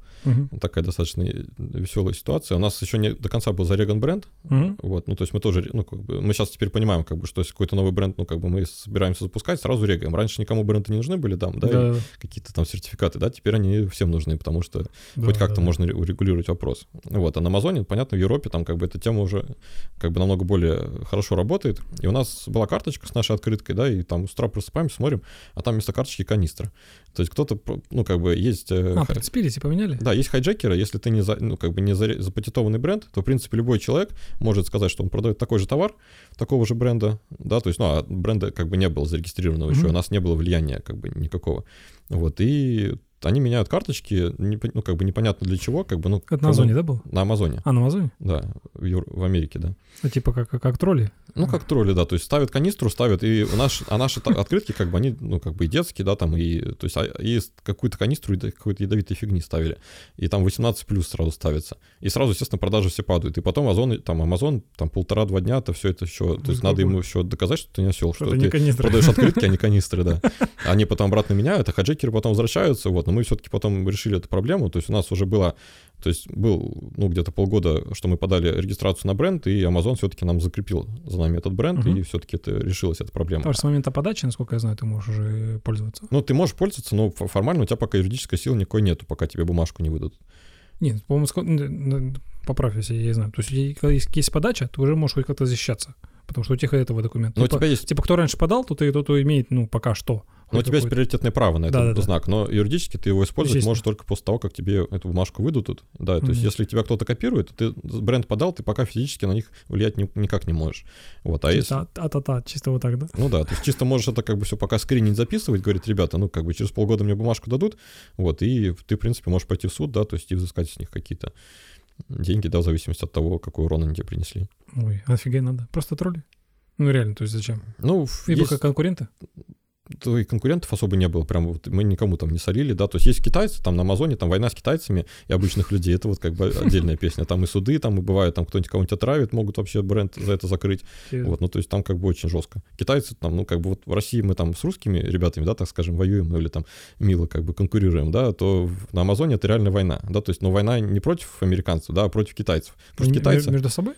А? Китайцы между собой, в смысле? Нет, ты выходишь в какую-то нишу агрессивную, да, то ты там с 90% вероятностью воюешь с китайцами. А китайцы, у них менталитет позволяет там 1,5-2 года продавать, даже физические их возможности, финансовые, продавать там 1,5-2 года в минус, пока все не не разорятся.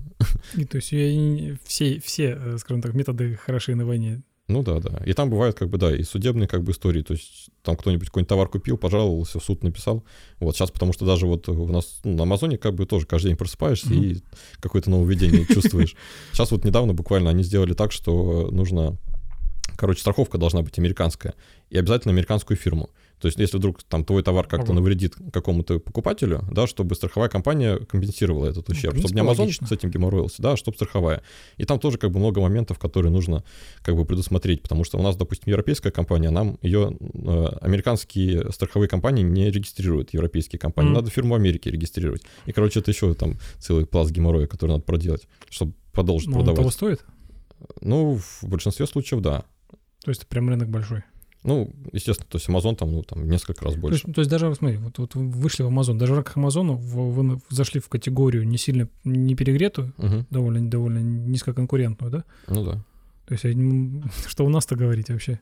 Ну, как бы, ну, на самом деле у нас продажи примерно, то есть как бы там суммарно там наш оборот в России, да, там примерно суммарно равен обороту там в Амазоне. Ну, может, в Амазоне чуть меньше, потому что все-таки тут мы как бы быстрее имеем возможность запускать какие-то товары, да, там быстрее тестировать, вот. Интересно, но опять-таки, здесь есть, когда есть уникальный товар, какой-то уникальный бренд предложения, можно выходить на мировую арену. Ну да, да. Если как бы ты торгуешься доводом, то, наверное, не стоит. Ну, да, то есть это, ну, туда даже товар будет дороже доставить, чем он там продается. Да, да. То есть, честно, по Амазону вообще не заморачивался никогда. Как происходит логистика? Ну, мы, получается, в России производим и отправляем товар этот официально туда, то есть как экспортируем его, получается. Ну как, через Владивосток или как, по портам? Или не, мы же в России производим все. Нет, и этот, как это, физически как он доходит? Нет, просто на фуре едет из Москвы в Чехию. А, и там типа распределительные центры? Нет, там просто у меня партнер, да, он там, соответственно, сам все это, ну, то есть там мы перепаковываем, да, то есть и отправляем уже на разные Амазоны. То есть есть Amazon европейский, американский, да, соответственно? Ну, там, ну, есть Amazon американский, да, там, и в каждой европейской стране там свой Amazon, это как отдельное юрлицо, там французский, там английский, да, там немецкий, там разные. Ой, кстати, такой вопрос. Веришь в региональный, то есть в международный статус Wildberries? Ну, слушай, есть большая часть людей, которые там какие-то русские товары, да, хотят заказать из России, а им не доставляют их, да, то есть все-таки много русских, там, русскоговорящих людей, да, за рубежом. Чисто на это акцент. Да, ну, Wildberries как бы сейчас активно, ну, там, так скажем, даже немножко агрессивно выходит в Западную Европу, да, то есть это вот Польша, не помню, какие там страны еще, там, ну, вот Словакия, да, то есть куда еще Amazon еще сильно, то есть Amazon тоже смотрит. В Германии есть. Кто? Wildberries. Ну, как бы, да, они как бы формально есть, но вот, допустим, вот в Польше, да, там и вот в Словакии, насколько я помню, по последним данным, там еще очевидного лидера такого нет. Amazon только туда заходит, да, то есть потому что, ну, Amazon, понятно, у него там большая, как бы, да, там ареал, ну, то есть вот туда он еще не дошел. И Wildberries понимает, как бы, что он там еще может, то есть они там и склад какой-то большой строили в Польше, по-моему. Смотрели, у вас есть продажи за границу? Ну, попадаются, да. На Wildberries, ну, там сколько, ну, там, вообще там единичные, да?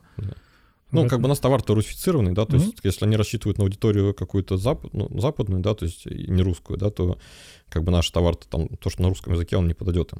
Не, у нас только и в Армении, Казахстан, там были продажи. Вот, ну, Армения, Казахстан, да, активно. И редко, когда в Словакии, там, когда что-то летает, чисто там, ну раз в месяц там, с 20, грубо говоря, магазинов что-то там стрельнет. Ну, да. Ну, то есть, а в смысл? Мне кажется, это больше репутационная история была, чем... Ну, возможно, ну, какие-то, может, у них свои какие-то методы есть. Ну, как Wildberries что-то делает, а потом выигрывает в конце. Там же есть США еще же, кстати, у них. Там что туда они пошли, интересно? Ну, США тоже как-то они доставляют. Ну, как бы есть свободные деньги, да, нужно инвестировать их дальше, да. Вы тоже. Здесь возникает, кстати, вопрос, когда мы представляем товар на территории Белоруссии, Казахстана, Армении и особенно стран Евросоюза. А как у нас правовой статус-то? Есть же у нас эксклюзивная дистрибуция территориальная. Как вот это вообще, ну, регулировать? Потому что мы не смогли... У нас, например, есть эксклюзив на Россию, есть белорус, который эксклюзив на Белоруссию.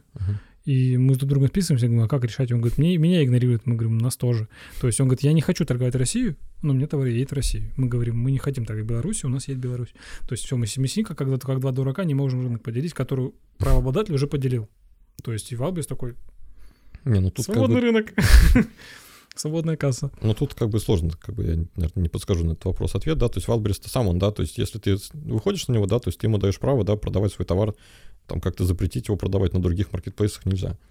Ну, в смысле, в рамках вот этих. Мы, на самом деле, 2 года назад мы закидывали такую штуку, запрещали. То есть у нас был бренд, то есть там есть в Казахстане своя дистрибуция, крупный бренд, в России своя, то есть производитель российский. И Wildberries пошел, да, на это? Да, он закрыл, то есть мы говорим, не продавай нас в Казахстан. Он такой... Не продаем, все отлично. Ну, таких запросов, я думаю, мало просто. Все, наоборот, хотят больше продаж, а тут как бы типа наоборот. Не, на самом деле, слушай, это, мне кажется, маркетплейсы сейчас как бы глобально корпоративщиков не поняли. Uh-huh. То есть вот есть бренды крупные, да, которые не просто как-то, ну, то есть товары выставили, продают.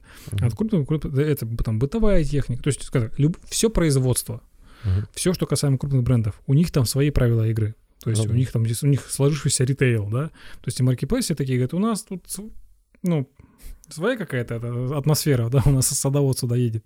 Вот давайте под нас подстраиваться. И очень многие такие, а почему? То есть я помню, еще это было тоже сразу после пандемии маски, mm-hmm. когда вся эта штука пошла, и было производство, то есть завод электроприборов, такой, маски будем производить. У нас мощности есть, наш товар никому же маски производить. Я, господи, я 2 дня бухгалтеру объяснял, что товар вам придется отгружать без товара накладной. Как? Я такая, как это вообще возможно, отвезти товар куда-то, чтобы тебя никто не подписал? Я говорю, вот так везете и все. Онлайн. Ну да, я говорю, вот потом скачивайте ТРН-ку и дай бог, ГТС там что потеряет. Потеряют. А потеряют. Ну да, обязательно. То есть и 2 дня она прям, как вообще это? То есть и вот этот сектор, он абсолютно, ну да, он старомоден, но там денег-то дофига, и там, то есть люди, они побаиваются даже, если входит, то очень криво-косо. Не, ну все-таки большинство шоколадных ниш, там, каких-то крупных брендов, да, маркетплейсы все равно сами под себя уже подмяли и сами их продают. Там тот же Apple, допустим, да, Wildberries сам продает. Ну да, то есть никого туда не пустили. Есть большое количество брендов, которые, ну, не связаны с вот этим, то есть, ну, не, кроме этих, да, скажем так, кроме Apple, Xiaomi, да, то есть основных каких-то игроков,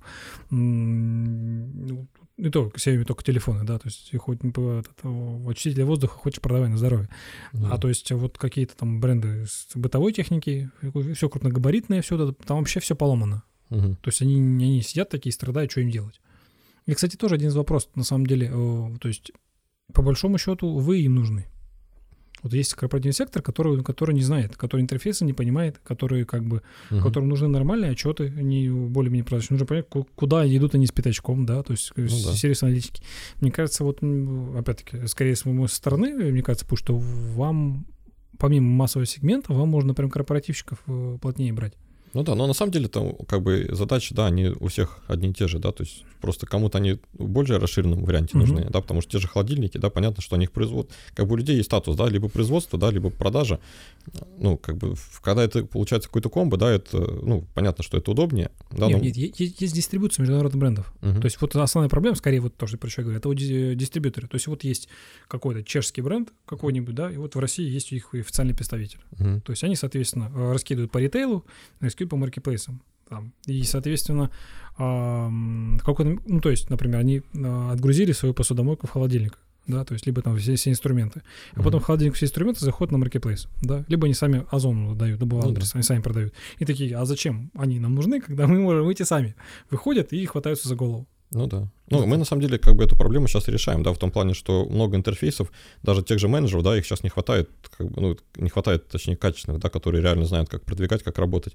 А учитывая количество разных там интерфейсов в разных аккаунтах, да, то есть вот мы стараемся это как-то уникализировать, чтобы люди в один там Stat4market зашли, да, и посмотрели, да, как в Wildberries, как в Озоне, все в одинаковом интерфейсе, да, как на Яндексе, как на Алике. Ну, это как бы такая идеальная модель, там, которую мы там... И нейронные сети. Который хотелось бы прийти, да. Да, нет, это было бы здорово, это вот прям это бы, наверное, хотелось. Ну, вот как бы к этому мы сейчас стараемся идти, да, но для этого нам сначала нужно выстроить в целом, да, фундаментально всю вот модель работы со всеми маркетплейсами, да, отдельно, чтобы потом уже дальше их связывать, потому что кто-то на разных штрих-кодах делает, кто-то на разных, там, в чем-то. То есть это все связать тоже нужно определенные усилия. Перепутали. Вот, да, я с вами... Сбили какао, господи. Да, абсолютно, здесь абсолютно согласен. Точно, сколько у нас здесь минут? Давай все-таки немножко подытожим. Вот те, кто нас смотрит и слушает, какие вот рекомендации в 2022 году, наверное, так, от себя хочется, ну, то есть было и большим, и маленьким, да, то есть что им нужно делать, чтобы продавать лучше? Ну, глобально, как мне кажется, да, там основные такие моменты, которые сейчас в этом году будут актуальны, да, то есть, ну, я всем говорю, да, чтобы там быть в топе на маркетплейсах, да, в любом случае надо все тестировать и первым там применять те инструменты, которые появляются, да, то есть, и будь то там аналитика, будь то рекламные инструменты, да, там все нововведения, которые там маркетплейсы внедряют, да, новые инструменты, их в первую очередь самим тестировать, да, смотреть, ну, то есть, потому что пока, ну, как бы этот рекламный канал не пригрет, да, то есть, ему можно пользоваться, да, и достаточно дешево себе привлекать трафик. Вот это первое, да. Второе, соответственно, это региональные поставки, да. То есть в любом случае маркетплейсы, оптимизируют и будут дальше оптимизировать. Скорее всего, дальше будет складов еще больше и придется оптимизировать еще более ювелирно, да, всю вот эту историю. То есть, потому что логистика в любом случае дорожает, все дорожает, да. То есть они понятно, оптимизируются. То есть это как обычное в обычном ритейле, да, есть история про распределение оптимальное своего товара, да, то есть тут приходит то же самое, да, то есть если крупный поставщик, да, в любом случае с этим придется работать и все это дело распределять. Вот, и, конечно, контент, да, то есть контент, оптимизация карточек, да, под каждым маркетплейсе там есть свои какие-то тонкости, да, то есть и контент визуальная составляющая, да, то есть и внутренние текстовые, да, чтобы по большому количеству запросов показываться, и в целом отслеживать. То есть у меня менеджеры каждое утро заходят, да, и смотрят, на каких запросах мы находимся, да, то есть где-то мы упали, да, если сильно упали, да, почему мы упали, из-за чего, да, начинают разбираться. Да, там работа с акциями, да, соответственно, да, то есть это тоже, потому что в акцию в какую-нибудь не попал, да, сразу у тебя продажи просели резко, потому что, либо там тебя Wildberries просто, то есть когда они запускают какую-то акцию, да, они, соответственно, трафика на нее много наливают. И, по сути, Wildberries вообще отдельный раздел на сайте создает, да, в который, соответственно, люди в сети заходят. Если тебя там нету, да, то есть тебя и продаж нету. Вот, то есть за этим тоже нужно совсем следить. Вот, и в любом случае диверсификация, да, то есть кто в этой войне, так сказать, пока победит, непонятно, да, то есть либо каждый какой-то свой сегмент займет, да, либо какой-то будет очевидный лидер, вот пока это непонятно, да, то есть вот Озон, он активно сейчас двигается в сторону чисто технологически, да, то есть мне кажется, он посильнее Wildberries будет именно в плане команды и в плане именно тех процессов, как они это все выстраивают, вот, потому что Wildberries, конечно, в IT, в рекламе, да, то есть он проседает немножко, и в целом, то есть, пытается как-то наверстать, да, потому что, мы видим, что там на рынке IT происходит, да, то есть много людей Wildberries нанимает, в то же много времени кто там уже как-то работал, да, и как-то о нем отзывается. То есть, тут момент, то есть, с Озона я не вижу, намного меньше людей попадается, которые работали в Озоне, да, то есть, и как-то оттуда ушли, то есть, как-то они этот HR-бренд свой как-то более правильно, что ли, выстраивают. Вот, остальные маркетплейсы, да, там Алиэкспресс, Яндекс, Сбер, вот, но у нас третьим маркетплейсом в наших продажах, да, это Алиэкспресс идет, вот, потому что у Алика прикольная есть функция, тоже такой лайфхак, да, у них есть блогеры свои, которые работают по рефералке с ними, вот, Озон тоже есть похожая тема, но мы тестили, что-то как-то у нас не получилось как-то с ними, да, вот у Алика есть прям такие тетушки, мамочки, да, которые прям в Инстаграме, да, постоянно какие-то товары обозревают, у них есть свой. Это типа летишоп, типа того? Не совсем летишоп. Ссылки зашивают. Тоже партнерские эти, да? Ссылки, да, но кто этим профессионально занимается. Такие блогеры есть, да, они делают обзоры товаров, да, и у нас там хорошие бусты были. По 30, по 40 заказов приходило с одного блогера, который, по сути, работает по рефералке, да, но максимум, что ему некоторые просят 1,5-2, 5 тысяч сверху заплатить, да, то есть, и плюс доход с рефералки. Вот, они делают хороший обзор, вот, на Алиэкспрессе это работает. Почему на Алиэкспрессе? Потому что они с Алиэкспрессом работают, с партнеркой именно Алиэкспресса. Вот, у Wildberries партнерки нету, да, и это, в принципе, невозможно. У Озона партнерка есть, но как-то блогеры... замкнутая такая прям какая-то... замкнутая, она появилась позже Алиэкспресса. Вот потихоньку есть блогеры, которые туда заходят. Вот, возможно, это тоже будет развиваться. Озон-то старается, то есть разные, там и флеш-сейлы какие-то, да, там разные делать, и акции свои запускать. То есть, в чем, ключевое преимущество, да, как раз в начале разговора было, да, что ты говорил, что кто-то не выходит на Wildberries, потому что не понимает цифры, да, то есть на Озоне в плане цифр рекламных, да, у них намного лучше все. То есть мы хотя бы можем зайти, посмотреть, сколько реально, что мы продаем, какой рекламный канал нам сколько принес, да, и какие там фразы, не фразы, товары нужно убрать. Да, на Wildberries ты просто отлил, посмотрел, выросли продажи или нет. В большинстве случаев не выросли, такой, нафиг, да.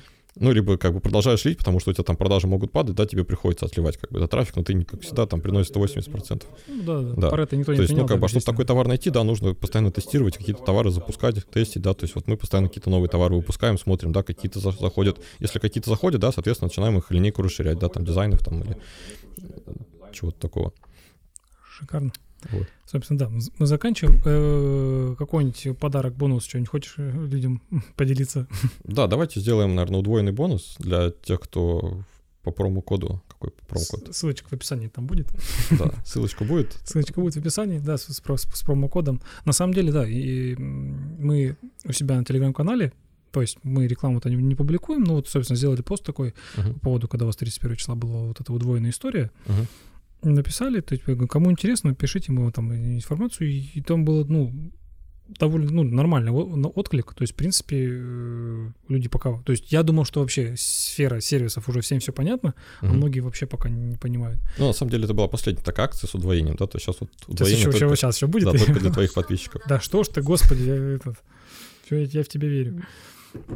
Вот. Все, договорились, отлично, отличный подарок нашим зрителям, телезрителям. Вот, потому что мы сейчас активно, ну, то есть у нас будут большие релизы, да, в ближайшее время, соответственно, как бы, ну, сервис, ценность сервиса будет с каждым днем расти, да, и, соответственно, как бы это очень... такие хорошие инвестиции, да, в свое будущее на маркетплейсах. Очень сильно хотим, нам очень сильно нужен, то есть вся эта история с Озоном нам прям не хватает.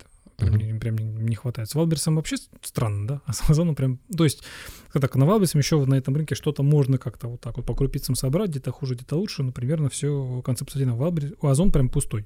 Не, ну по Озону, спойлерну, у нас прям очень много сейчас хороших идей, которые уже мы точно знаем, как реализовать. Да, вот они уже сейчас, по сути, реализовываются. Прекрасно.